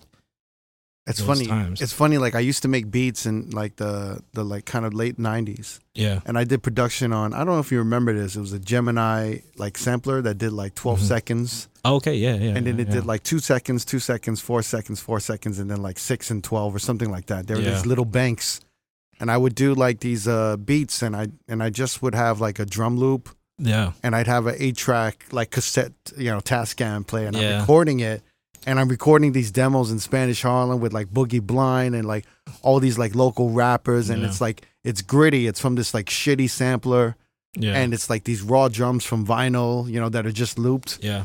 And then like we got like you know like you know lo- local drug dealers were like you know giving us money to go in the studio and remake it, Yeah. and it didn't sound the same when I remade it Yeah. in Well, the that's- studio. That's you why know? people still buy like the vintage, you Yeah. know, machines because they Right. want the Right. the, compre- Rugged the sound, compression on it. Yeah. Yeah, it's like it was in the studio. I'm like, yo, this sounds like Too polished. you know, yeah, it, it just sounded like smooth. it was like yo, like, and then like I remember the engineer. He's like, yeah, you know, your loop is off, and then like we got to fix it, and it sounded even worse. And I was just like, and I was like, yo, can we just loop the drum and can I hit? And he's like, you want to hit the sample live? And I'm like, yeah, let me just hit the sample live. Yeah. And it just sounded better. And he was like, oh yeah, it does sound better. I was like, Yeah. what are you doing? And I'm like, I don't think I'm hitting the sample on the one. I'm actually Yeah. like inadvertently knowing I have to hit it like a little bit before the one. Yeah. So then mm-hmm. we kind of figured out the problem. But I mean, with that being said, Yeah. you're absolutely right. There's there's a rawness to when the idea is being made. Right. Whereas like when kind of when you're overproducing something, Yeah. you're kind of losing sight of the big picture. Yeah. Right. When initially like the big picture when it's being made kind of just goes out. Yeah. Yeah. Yeah, like uh, I remember watching the big the Bee Gees uh, documentary, and they were doing. I guess the drummer had to leave for a family emergency, and they just looped his his Oh, drum right. patterns from some some other song, and then he came back, and they try to have him do it, and he's like, "Uh, let's keep the the Yeah, the, keep the, the loop. original Yeah. because Yeah, yeah, yeah. It's, it just sounds better." And then Mark Ronson comes in and he's like, "There's some rugged about the f- drums, just chicka chicka chicka," chicka. Yeah. and it's it's true. It's like sometimes it's just meant to be f- the way it is the first time. Yeah. That's So- what they call demoitis. Demoitis? What is that? Yeah, what is that? So like if you like how that they heard the the drum loop the first time, right? Yeah, And they they got their ears got so used to that version that the moment you change something, you're like, I don't know, because you're Right, so right, right. you're so used to the the Uh-huh. original version. Mm. That's what it's called demoitis. So that's why with these artists too, if you they because you know when if you s- in there with a singer, they don't really care about if like you put this like like weird flanger on a hi hat. Like they don't care about that. So they just want Yeah, to hear yeah. the beat. If they're if they already cut the vocals to that particular beat, their ears are gonna be so glued to that version. So like, and then when you're the producer, you're like, oh, I'll just produce it after, and you start adding stuff. Because I've been- in that position where it's like, all right, let me add my flair, and then they listen back. Like, I don't really like that little thing that you put there, and it's like, Yeah. it's like, but it's not that bad. But like to them, it's like it's not what they heard on the demo. So that's why it's called demoitis. It's and for, for them, it's probably like, well, like yeah, I, I didn't arrange my vocals that way, You're right, right. and it's almost like it's almost like maybe in their Yeah. head clashing with the vocals, Yep. right, Yep. with their performance. They're like, oh, we like, you know, I like my vocal how it sat on this version, Right. but it's like I didn't really change anything, you know, Yeah, I mean, yeah, on yeah. the vocal, but they noticed something else different. Did so. you tell Beyonce, hey, you should have done the vocal the original way? Oh, Not this man. new. I'd be kicked out the studio. It's crazy to get acknowledged, like like Snoh Aalegra. Uh, I, I heard like uh, Jimmy Jam Yeah. reached out to you. the f- there was one day where, um, you probably saw that video of me doing a little dance. It was like a San Jose gig, Mhm. and I played it, and I, uh, my my one of my cousins filmed me just like playing it, and then I did like this weird like little shimmy type of thing, yeah, yeah. and Wait, can you show us? I don't. I, I don't. see. I don't want to. You could, you just. You could just go on my. Uh, I'll pull. I'll put the video right Yeah, here. right, it's right right here. He's dancing. Um, uh, and again, like I, I, He was kind of doing it, but I was. doing. I I'll wanted put, to- I'll put it where Jamie is, so you can see Yeah, the it's side to like side right here. I comparison. wanted, to- I wanted him to really sell it. You know. Yeah. it was better the first time. Yeah. It was better the first time. yeah. Um, crazy. Um, so I I had that video clip and I was like hesitant to like put it up because I was like I probably look so stupid. Right. And this is when I just opened up my TikTok account and I was like I'll just put it up here and it like did numbers right. Uh-huh. And I remember posting it on like my Instagram and like Snoh like re like reposted it on her story. So that was the first time she like Wow. acknowledged it. But like uh, maybe like two years later, like the song started like kind of coming up again, hmm and uh I posted it, and then Jimmy Jam posted it, Crazy. but tagged Snoh and Janet, and Yeah. then Snoh re uh, posted that from Jimmy Jam, and then Janet reposted it. Crazy. So like it's funny because if you look at Janet's story, I'm dancing in her Yeah, yeah. story. it's like the craziest thing ever. But like when I got all three, yeah. When that had something to do with that song, like Mhm. on the original, I was like, oh, Thank no- God I'm the like shit. nobody beating this. It's crazy. Thank God When for everybody, it was during. I remember because it was during when everybody's, you know, during like uh Spotify rap Mhm. like, wrap up. Uh, wrap up when people are like, oh, here's my numbers. Like I have four million plays this year. Blah blah blah. It was just you know it's the year where people show off. I was Right. like, well, I don't got that, but You know. I got boom boom boom. yeah, yeah. That's it. Should have been a Jabberwocky, man. I know. Should have been Jabberwocky. Has there been any artist that reached out to you like recently or in, in the past uh, couple years Uh, to work on original music or anything? not like original, but more of like, uh, you know, just saying, oh, you do, you like just compliment me, really. Yeah. And probably the latest one is probably SZA. I Hmm. mean, she followed me after the that little album, like when I flipped her album. Yeah. Um, That's when I really. That's when I joined your Patreon. yeah, That was a selling point. No, no, it like, was. SZA got it. Well, the thing is, like, SZA's on Sony, right? Yeah. Yeah, she's on Sony. yeah, So it's impossible to not get. on the pool. It's impossible to get her songs sometimes. Yeah. yeah, Like you got to download it from DigiWax. If I You're want right, the you're right, music, right. That's Yeah. correct. and then it's like for me, it's like you know a lot of the songs they need edits or they need re-drums or retools. yeah, Great songs, but like like I said, like I want them club ready or I Yeah. want them you know a little bit more playable for like Mhm. yeah, you know mid tempo, high energy. You know, but like yeah, when I started hearing your your remixes, and then by the way, you know. We, we've talked about this before, or like you know, I I think you having a graphic design background really helps to showcase yeah, your production too, because that's where I see it. I see these gifts, you know what I mean? Yeah, and then you know you yeah. have to push it out, and I'm and you do a great job of showcasing your remixes and, and Yeah. with the artwork and and you know animation, yeah, and then um you know you're packaging it smart like intelligently like yeah, yeah. look SZA's new album you know here's here's all the songs I did for SZA I'm like and you know I was uh I got sold I I was, I was digging the commercial This guy's good. you know Okay. ever since then I subscribed you know Cool. and I and I downloaded and a lot of things I, I play a, a lot of your shit. You know. Thank you. Like even the Patreon stuff, I don't really say like, oh, sign up for. Like I don't really advertise it like that. No. It's more of a like if you know, you know type of thing. Yeah. Right. If you can find out about it, like this is where it's at. So because I'm always, it's always weird to kind of sell somebody that. Uh, Yeah. especially another subscription base and and DJs like "Ah, I got to sign up to another DJ pool because I had one other person hit me up. He's like, I'm deciding between you and like DJ City. I was like, Um. I was like, hold on. Like, first of all, Yeah. like DJ City is a different entity, right? Like they, like I'm not competing with them. They have everything that This is like a new DJ.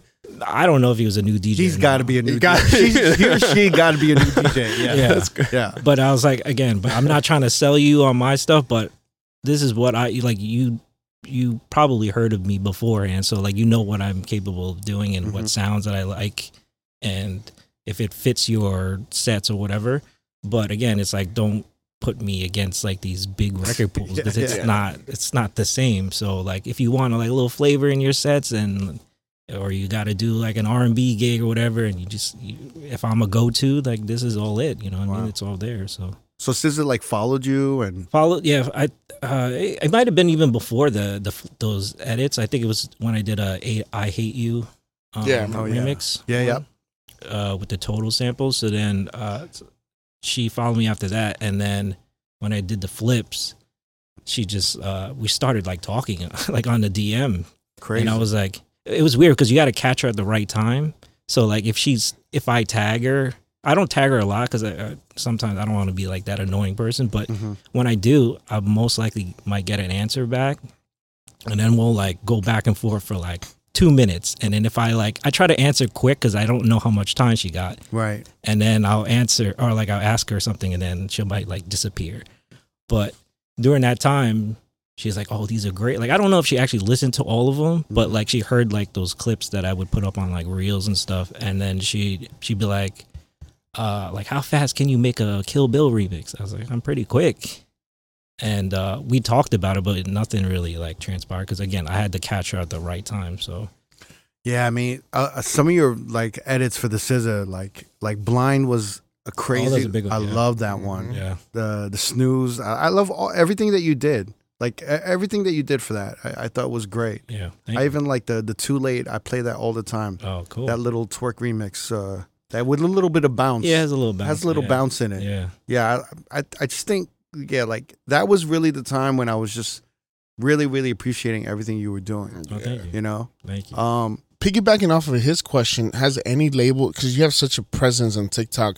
Do labels hit you up to do remixes for like the new singles coming out or something like that, just to be more playable, and more palatable? they fucking should. I mean, Uh, I don't I don't get you know. Um, not. I mean, back in the day they used to, but even no, not even now, really. Would they offer you a bag, or what was like the offering? Just like, yo, can you do this? Or I just think they're not in tune. Yeah, You know, I think they're you know I did get an offer. I can't say because it's not done yet, but I'll tell you off camera. But Yeah. there, there is a big one that if it if it works, it's gonna be good. It all makes sense. Nice. Yeah. And it started after the Wetter remix came out. Or- yeah. Okay. Yeah. I think it was ba- yeah, because they heard that Yeah. and saw what I was, and then I guess they kind of deep dive of what I was doing. hmm So I, I want to go back to the the uh, the cuff it wetter. The way you're playing with us, making a, a up tempo song a slow jam. yeah, Where did that concept in your head start coming up? Because no one was really doing that. You know, Um, I, I mean, I'm sure there were like people making mashups like that. yeah. I heard I heard one recently that was amazing. Uh, I've been hearing them more and more, Mhm. but obviously, I feel like you know the the Cuff It Wetter remix like started probably more of that trend, you know, to create like a lot of like these up tempo slow jam versions. Right, right, right. Yeah, but like, what made you a little bit more comfortable to do that? Because I would have never, if I was an editor or producer, I would have never thought to make Cuff It a slow jam. Yeah. you I, th- I think the first like if you remix something remix something you would think oh yeah you got to make something faster or keep if it's already fast keep it that tempo yeah. but i'm always thinking the opposite but the reason why i even like thought about slowing it down like that is because uh when I started uh, really kind of crafting my sets as far as like my performance element, Right. um, You you spoke about it briefly, but I I want to kind of deep dive into what you're talking about. Yeah, like yeah, you're when you're putting together these sets. right. What do you mean? Like what? It, what So, like- these sets?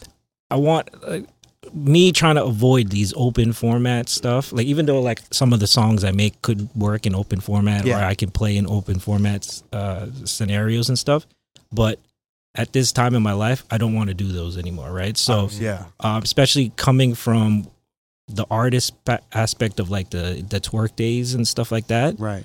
Um, seeing that people are like paying hard ticket stuff to watch us play and stuff, I got that that tease of like, oh wow, this is what this performance DJ element of is. So then when, uh, you know, I'm a big Kaytranada fan, so like, essentially all his stuff was like remixes on SoundCloud. That's how he kind of like become who he is today.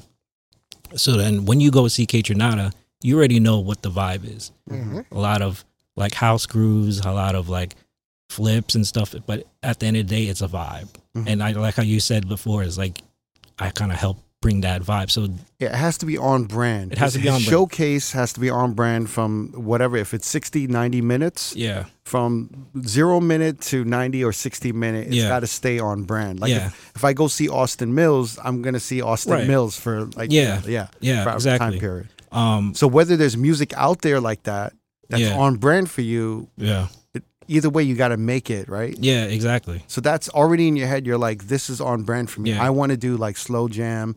Yeah, I want more of this kind of slow jam. yeah. Because I think yeah. I think the first time I saw, I I think I might have been like following like I don't know some selection, my, somebody from selection or something. Yeah.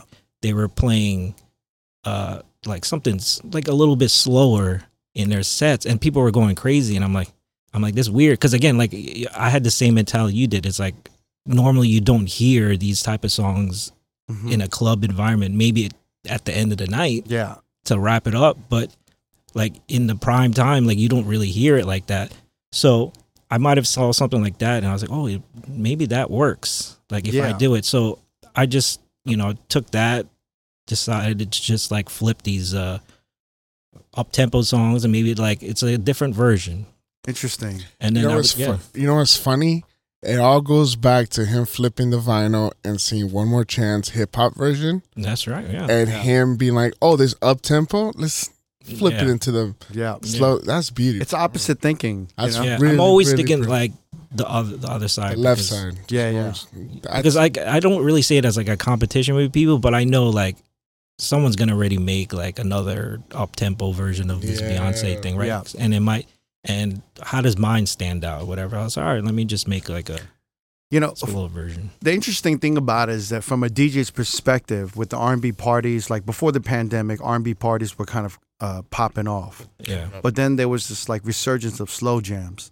So you Yeah. saw like Keyshia Cole Love Oh, in the past six to eight years like really take over.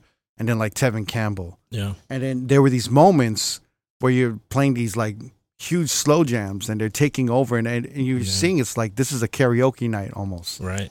You know, it's Yeah. like, and it's like, and for you to kind of continue that, like, you know, I think I, I saw a video from Pangea Sound, Right. and then, uh, you know, I think it was Joaquin. He he played like this Anita Baker remix, Wow. and it was completely slow. It was the slow jam, right? And then all of a sudden, like a drum and bass, like starts going underneath it. I'm like, Yeah. oh, this is where it's going. Where it's like, let's Yeah. let's play with this now. the most obscure shit. Well, no, like we're going from double times fast, and now we're slowing it completely down, yeah, and yeah. then now we're entering this new Yeah, zone of, yeah. of drum and bass, and then Yeah. I from there he could probably go into Jersey Club, and then Right, he could yeah, do all yeah. this. He can bring it back to slow, and it's just yeah. this like, and I'm like, wow, this is so interesting because we're playing with these Yeah. these BPMs and these tempos and these different genres that people aren't fucking with anymore. Yeah. And, you know, it's and it's to me, I think it's it's great. I Yeah. think what you what you guys are doing are you're and it goes back to what I was saying where I really think you're leading this movement of like vibe, Yeah. you know? And Thank then you. like as you were making these remixes, you're already creating your sets and your showcases Yeah. to be vibes, Yeah. Yep. right? because like how I build my sets are, I'll I want it to be majority of all my stuff. So Yeah. I'll take the ones that I know I'm gonna play, Mm-hmm. throw it in the folder, and then I'll just start to fill them out wherever it needs to like fit in Yeah. and then I'll play the set. And if I'm playing someone else's edit and I feel like, oh, that's like, like a good sample or whatever, uh, later on, I might flip that same sample and use something else. This way I can take out that person. Not that it's like bad, but like I'll take it out and then I'll replace it with mine. So like eventually you're just going to hear all me. Right. And that was always the goal for me. Um, just to get my, what I do and what, what people like, what Mhm. I do. So like to hear it actually live to this point where I can just play. It's it's interesting. I was like having conversations about you with like different people, some New York motherfuckers, some West Coast Yeah. motherfuckers, and like you know, I, I I didn't know you were from New York, Yeah. and then it's like, and then when I found out you were from New York, I was like trying to find where you DJ in New York, Yeah. And then like I talked to like some New York DJs, and they're like, "Yo, Esentrik don't work out here. You don't work out here. You know how you know how Yeah, yeah, DJs are. Yeah. Yeah. Yeah. You know, I'm like, oh, so like I- in my head, I always thought you were like a working DJ, No, and you no. and you were like a club DJ. Yeah. Yeah, and then it was, and then obviously I saw you on the West Coast more, Yeah. and then I was just like, oh, this is like, and then eh, it was just such a perfect marriage Yeah. with Yeah. you and all these vibes that are popping off on the West. But why do you think that? I guess why do you think New York doesn't have those events or platforms or you know? I don't. It's weird because I, um, I started playing here more like the fat last few months. Uh, Yeah, like yeah. the cuffing season stuff. When right, right. I know But that that's like a West Coast party, right. It's a West Coast party, Yeah. right? Which is funny, but Yeah. like they try to brand it as a, like an R and B thing, Of course. but when they play when they have it here, it's not an R and B party. It's like it's R and B, like, but you're throwing in like some like you know hip hop stuff in Right. there. It's like it's it doesn't feel like an R and B. So I don't know if New York is like But that's the same way it is on the West Coast.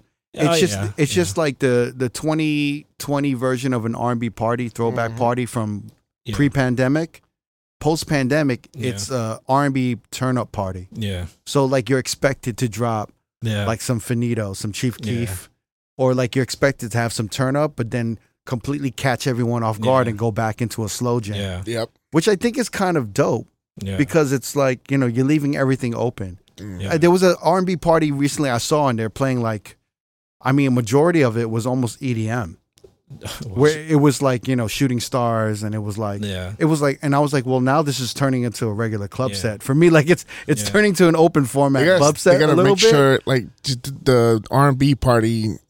Well, it's like, like, they're, they're playing like a Kano pop Yeah, and yeah, everything. yeah, I But, think you because know, the singing element it- is yeah. like Mm. I think they just I mean it's not R and B but like if you just sing Now it's a sing along well, party. well, well, no, but well, you guys are bringing up an important part where these R and B parties are just turning into karaoke parties. yep, sing alongs. So it's really like the R and B element is Yeah. is is getting pushed back yeah to this karaoke element. because I'm started like mm-hmm.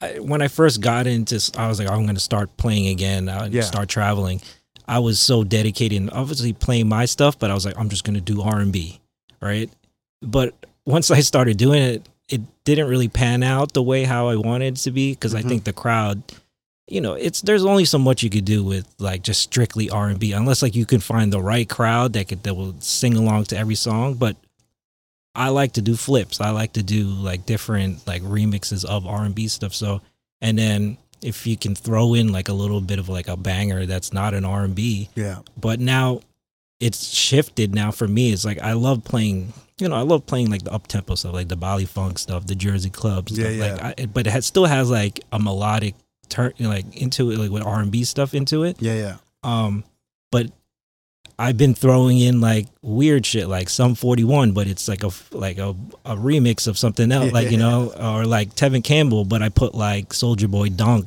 uh, the instrumental like you know what i mean? So it's it's still the R and B, but like now people are like dancing to it. You know what I Mhm. mean? But I don't know. It might throw people off because maybe like, oh, I want to hear like the original. But at this point, I'm just I'm just going with it. But I think the I mean? unpredictability is a part of the fun, especially when you're playing it live. Like Yeah, I think yeah. like what you did with Pound Town and like Oh Boy. yeah, Yeah, Like uh, I think Yeah, I play that all the time. yeah, Yeah, that's like a great thing because that that the great thing about that song is that I mean it's just so fucking vulgar, right? yeah, Yeah. yeah, yeah. yeah. And then you kind of made it into like this nice kind of like Well, that's Kinda always sexy yeah, joint, right? I love doing Yeah. that 'cause like if it's the most aggressive vocals and right. like the dirtiest shit, and then put it like some R and B beat on it, it's Yeah. like it's cool. and the girl's like, "Oh shit, I'm out of town." Yeah. I'm not. You know what's funny, bro? I came home one night, uh, one day, and then my girl kept singing "Pound Town." I'm like, "Where'd you?" She she works in schools. I'm like, "Where the fuck did you hear this song?" She goes, "Well, it had the beat from the uh, Oh Boy, and, and Yeah. I love that song." And I was like, "Oh, Esentrik." Yeah. yeah. It was great. I remember I saw a video of you playing it in San Diego. I think with you and That was Miles. that was the first time I played yeah. it too. And I love that. I love that Yeah. you were just kind of you threw everyone off. Everyone was like, "Oh Yeah. shit!" It was like, "Okay, you're gonna play Yeah. Oh Boy, or you're gonna right?" Yeah, yeah, yeah. And it was just yeah. Or I, I think it just started with "I'm going down," right? So it's like, Yeah, oh, it's he's that- gonna play that, Yeah, yeah. and then it went to Pound Town. It was it was great. Yeah, yeah. I remember because I uh I told Miles I was like, watch this, and then he and I think he has his friend filming it. That's why I think that was Yeah, the yeah. video. Yo, Yeah, yeah. And he was like, oh, he said, watch this, and then it drops, and they're like, Is is it is it kind of like a great feeling too to come to the West Coast and do these parties and like Yeah. you said you grew up around a lot of white people yeah, and now you're kind of surrounded by more Filipinos. Filipinos, Filipinos, and, yeah. and like people of you know, does Yeah. that feel a little more Yeah. comfortable and knowing that? I mean, Filipinos ride for Filipinos Yeah. so much. yeah. You know what I mean? Yeah, it's yeah, like it's really it's really a beautiful thing and yeah, how they ride for each other. So yeah. I, I'm just like having that feeling and seeing all your fans and Yeah. everyone love you and what Miles is doing and oh yeah, and Jules. It's like this whole Yeah. Filipino community. yeah. And then you're, love- you know, everything's going through. Like Yeah. that's got to be a great feeling Oh, as yeah. well, right? I mean, it's way different than the, ED, the EDM world. Right, I right. was so Well, you, to- you you didn't feel like I didn't. Like, nah, you didn't feel comfortable in there. No. Um, but yeah, I mean, it's nice to see fellow Filipino people. Yeah. It's just and culture. it Just it's feel like yeah, just the culture, like Yeah. minorities, just like having a good time. You know what I mean? Not Mhm. just, I mean, not to single out white people, but like you know what I mean? It's it's it's No, nice. I get it. You, know? you went from seeing him in the front row to Filipinos. That's amazing. Oh, oh, yeah. So I mean, it's it's cool. though, You know, it's just to get that that back, you know, that support. So You're gonna be moving to the West Coast soon. I see it. yeah, Yeah, yeah. It's nice I weather, think huh? it's time. it's inevitable. Nice weather. Yeah, It's whenever you pull the trigger. I Yeah. think. yeah. so That'll be great, man. A lot more happy people. I'm gonna fly in early for your gig uh, in San Diego yeah. for Valentine's Day, and uh, I want to, you know, I've never seen him spin, so I want to, you know. Wait, I think you were supposed to come to that one cuffin, right? I think Get Live was telling me. I he- was. Or he had you on the list or something, right? Yeah, I didn't make it. Yeah. So I was like, I was expecting you to come, so I was like, all right. He's like, he might, he might be back there. So I'm like, okay. I know I didn't make it. Lurking. Oh, I mean, it would have been a great night. Was Get Live was spinning too, right? Was he? Yeah, yeah, yeah. that Oh, guy's man. amazing, bro. He- he's he's, a amazing. fucking Yeah. beast. I would Real have. dope. I would have. Yeah, man. I mean, yeah, I would have got a chance to catch his set and yours. Yeah. But I'm definitely going to see you in San Diego. Hopefully, this episode of maybe like you know we'll release it so it leads up to yeah, yeah, San yeah. your San Diego yeah. thing. This week, guys. Yeah, Go to San Diego.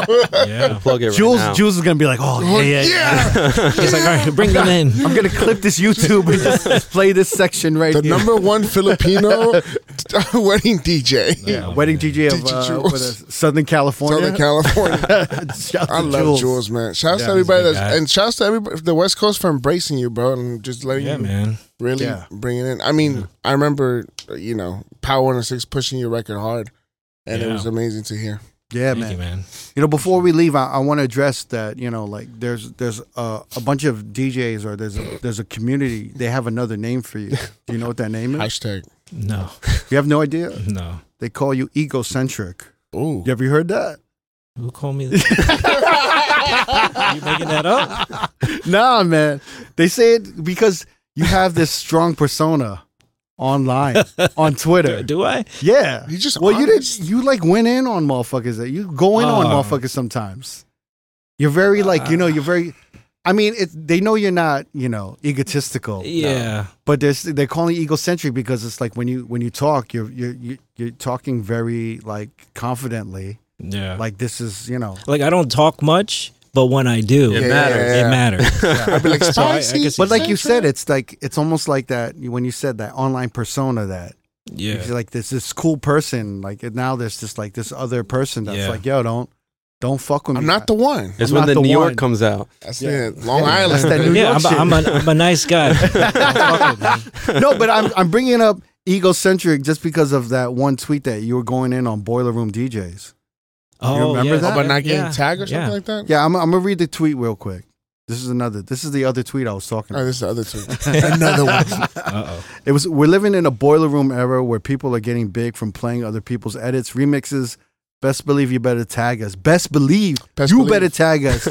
All Who is caps. that guy? us who make y'all sets fire. Spicy. Yeah. What what set you off? Were you upset?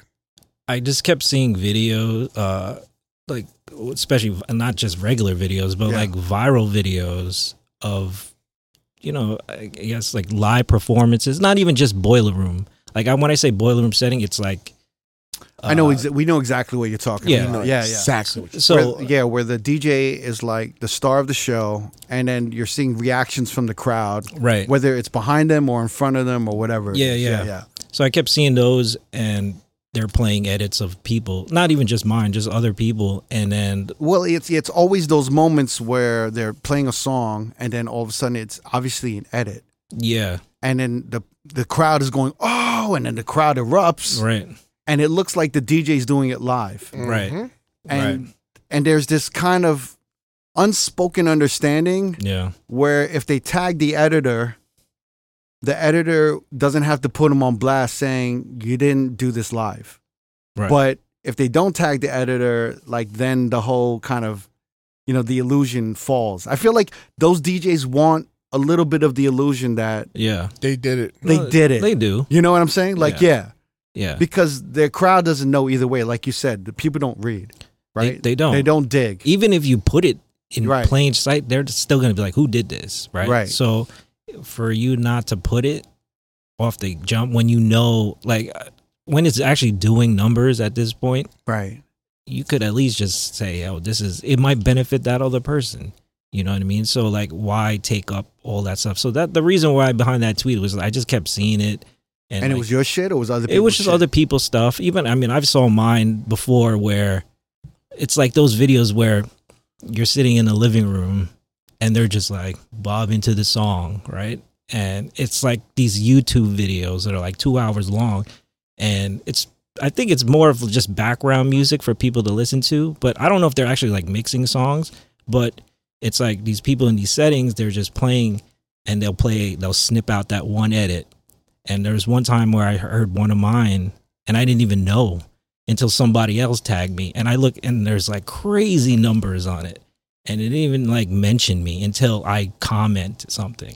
And I'll be like, like, whoa, or, you know, just like put an emoji and then they realize, oh shit, he comments. So then they put my name right, Right. after. It's like it doesn't have to get to that point. Um, but that's the reason why that kind of set off. But the I would say 95% of people were agreeing with me on Twitter, Yeah, I think so. but like that was 6% whatever the small percentage were didn't understand the context of it cuz I think it started to spread to people that didn't know who I was. Right. Well, that's the thing with the internet and Twitter is Yeah. that it's gonna it's gonna leak over to a whole demographic of DJs and people that don't know Yeah. what the fuck this is even referencing. Yeah. and they start bringing in their own personal world Yeah. to what the fuck you said. Yeah. That has nothing to do. And with then they're it. like, Yeah. "You sound entitled." Blah blah blah. I was Yeah. like, "I wasn't." e- First of all, it's not that serious, and second, it's like you're missing the whole point. Of That's where this. egocentric comes from. Yeah. Egocentric. and then I, you know, I like I apologize for like I remember I think you pointed out to like I snapped on one like one of the Yeah, girls and stuff like I that was unnecessary, but it was I was just trying to get my message across. It's like And it wasn't the first time something happened. You know what I mean? yeah, and I'm was like this stuff happened to oh, me, Right. you know, like You're traumatized. yeah, Trauma. like, like you don't like you don't want this to happen to you, like you know you don't want But it. that's anyone why else. that's why you're kind of policing it a little bit. Yeah. Right. Yeah, and like I don't, I'm not trying to be like the spokesperson for this, but like, But you like- are a but it little ha- bit. It happened to me, But the so thing like, is that to tell people. like Spencer Tracy giving him credit gave him the right, the the, Right. the catapult. But then, but needed. even what he had to deal with with the guy remaking his mask Yeah, yeah, yeah, and, yeah. and Yeah. all that, it's just like yo, it's it's fucking it ruins your whole week. It ru- it's Mm-hmm. stressful yeah, because it doesn't get fixed in like an hour. right, It's just carrying over for hours, or Yeah. you're waiting for someone to reply, Yeah. You're waiting for a change. You're waiting for all this, and it could be two days. Yeah, yeah, yeah. But it's like you're stri- you're like literally obsessing about it in your head. You can't sleep for 48, you know, 72 Yeah. hours, right? Yeah. And that's fucking. It's yeah. It's the worst shit ever. Yeah. So But that, now- I mean, and then now- all yeah. of that angst and anxiety is getting thrown Yeah. to other people. Yeah. But I mean, that was like an inside joke with all the other DJs, like DJ friends. They're like, "Oh, you got to tag Esentrik now." But Yeah. yeah. I was like, "Really, better bro?" recognize He's gonna go off. Like, "Oh, you make sure you tag him because he's gonna get mad." the I, Yeah, yeah. boogeyman, I was like, "Really?" the editor, boogeyman. I was like, "I'm not saying anything anymore." nah, but I think it's part It's of. important. I think it's a part of the thing where there's always gonna people. There's Yeah. always gonna be people that talk shit, and Yeah. always, there's always gonna be people who love you, Yeah. and there's always gonna be people who love you to, who talk shit too, just because like you know, they want to break your balls, yeah. you know. But I I feel like there's there's definitely a, a larger percentage of motherfuckers who love and support you. Yeah. You know, One thousand. it's evident. Even when they're calling you egocentric, it's just teasing you a little bit. You know, I'm a keep because they're jealous too. They're like, oh, this motherfucker got a Beyonce edit. you know, now he's telling motherfuckers off. He's shitting on boiler room DJs. I think it's a good thing. I thought it was Yeah. funny though. That was hilarious. Yeah, because they're like, uh, I was like, yeah, who are you having on? I was like, Esentrik. They're like, oh, you mean egocentric? And I was Which like, oh, wow. okay. wow. And I was like, oh, I got to tell him about that one. Yeah, wow. keep it real. Nah, but Okay. yeah, I, I I completely I think it's I think it's all in good fun. So don't Yeah. Yeah. don't take it like that. I don't want you getting on Twitter like who the fuck is calling I me might too. I egocentric? might. I might go on right now. We're gonna start seeing never edits know. by egocentric, and they're like, "Fuck You you." Is this on site when Yeah. I fucking find you? Yeah. It's gonna be hit him up over an R and B beat. so I fucked you, bitch. All these That's a good idea. I might have to take that idea. There you go, bro. Take it if I want to send me the edits. You know, Yeah, I'll go be- to prayer. before we uh before we uh end this, like you know, I'm so I'm gl- so glad you came through. You know, like, Sure, and yeah. uh, I know we had to reschedule a couple of times and you know and whatnot. I'm so Yeah. glad you came through on the podcast.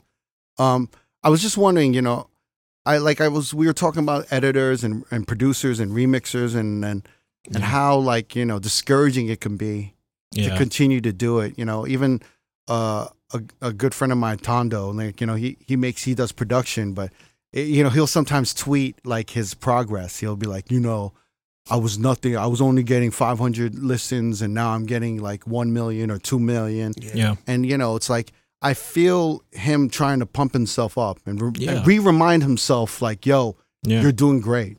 Mm, you know, Yeah. like you're doing great. Because sometimes you think you're doing great, and then you see like a David Guetta post that he went multi-platinum, and you're just like, well, I'm I'm I'm light years away from that. right, right, you know what I'm saying? yeah, but I love when I see Tondo doing that shit because I'm like, yo, keep going. Yeah, yeah. And it's like no one's gonna be there telling you like, yo, you got two million views now, uh, two million streams now when you had like one thousand before. Yeah, yeah. So when he does it, I really kind of love Yeah. it because I'm like, yeah, pump yourself up a little and like remind yourself that you're you're on the right path. yeah. But I, I'm kind of wondering what for all the younger producers, DJs, editors out there, like what's the best advice or what would how would you advise them to just keep going and Yeah. you know what's the best thing for them to do? You think? I think it, you just got to be your own cheerleader, you know, Yeah. because you you can always have like a support system from others, but essentially at the end of the day, it's gonna be you and whatever you need to strive for. So you have to do celebrate those wins, like like you're saying with your friend. Like for me, I had to like take a look at myself in the mirror and say, you know, this is the reason why I'm here is not by accident at this point. Yeah. Like I've done a lot of stuff, accomplished stuff that maybe more than the average person does. So I have to really celebrate those wins and instead of saying, well, I should have been like this guy, but I'm trying to compare myself. So whatever the wins that you do get, even maybe the smallest ones, you have to just celebrate those. And then just you gotta pump yourself up just Yeah. the way how that was because again, you're gonna get lost. You're never always gonna be on top. I went mine was a roller coaster. Um I think I'm going upward. You know, obviously I'm not to where I want to be yet, but I was way different than I was maybe two years ago. You know, like it's always every year for me is always has to be a, a progress. So if I could see that in the body of work I did the past year and see that the accomplishments I did and say like, wow, that's pretty good, and I can walk in the room because again, again, when I walk in a room, I don't draw the most attention. I could be you won't even notice I'm in the room. But sometimes you know, I'll walk in a room and I'll be like a little shy. That if there's too many people around, I'll get like a little like anxiety. But in my mind, I'm thinking, well, I bet nobody got this Beyonce record, right? That's where that egocentric comes, in, right. right? Like in my head, I'm like, okay, but like, I I should be here. yeah. You know what I mean? So, um, but yeah, you just got to pump yourself up Yeah. and just be your own cheerleader because at the end of the day, it's like, who's gonna do that for you? You got to do it yourself. So, I love it. The new EP coming out, Egocentric. egocentric. Yeah. Hit him up. Over Mariah Carey beat. First single out. Yeah, Yo, I mean, you know, please keep us in the loop, man. You know, Yeah. On what's going on, and uh, yeah, we're we're so happy to have you here, and thank you. Thank I you appreciate it, and, and we're actually very excited to see what more you're gonna do and what more you're gonna bring to the table, and I'll see you in San Diego. yes, sir. yes, sir. Yes, DJ Centric, thank you, sir. Thank you. Thanks for tuning into the Road Podcast. Don't forget, every Wednesday we have new episodes on all major streaming platforms. And every Thursday, the video versions go up on our YouTube page. Please subscribe to our channel, youtube.com slash road podcast. And to find exclusive clips of the pod, please visit youtube.com slash DJ City. And we'll see you next Wednesday.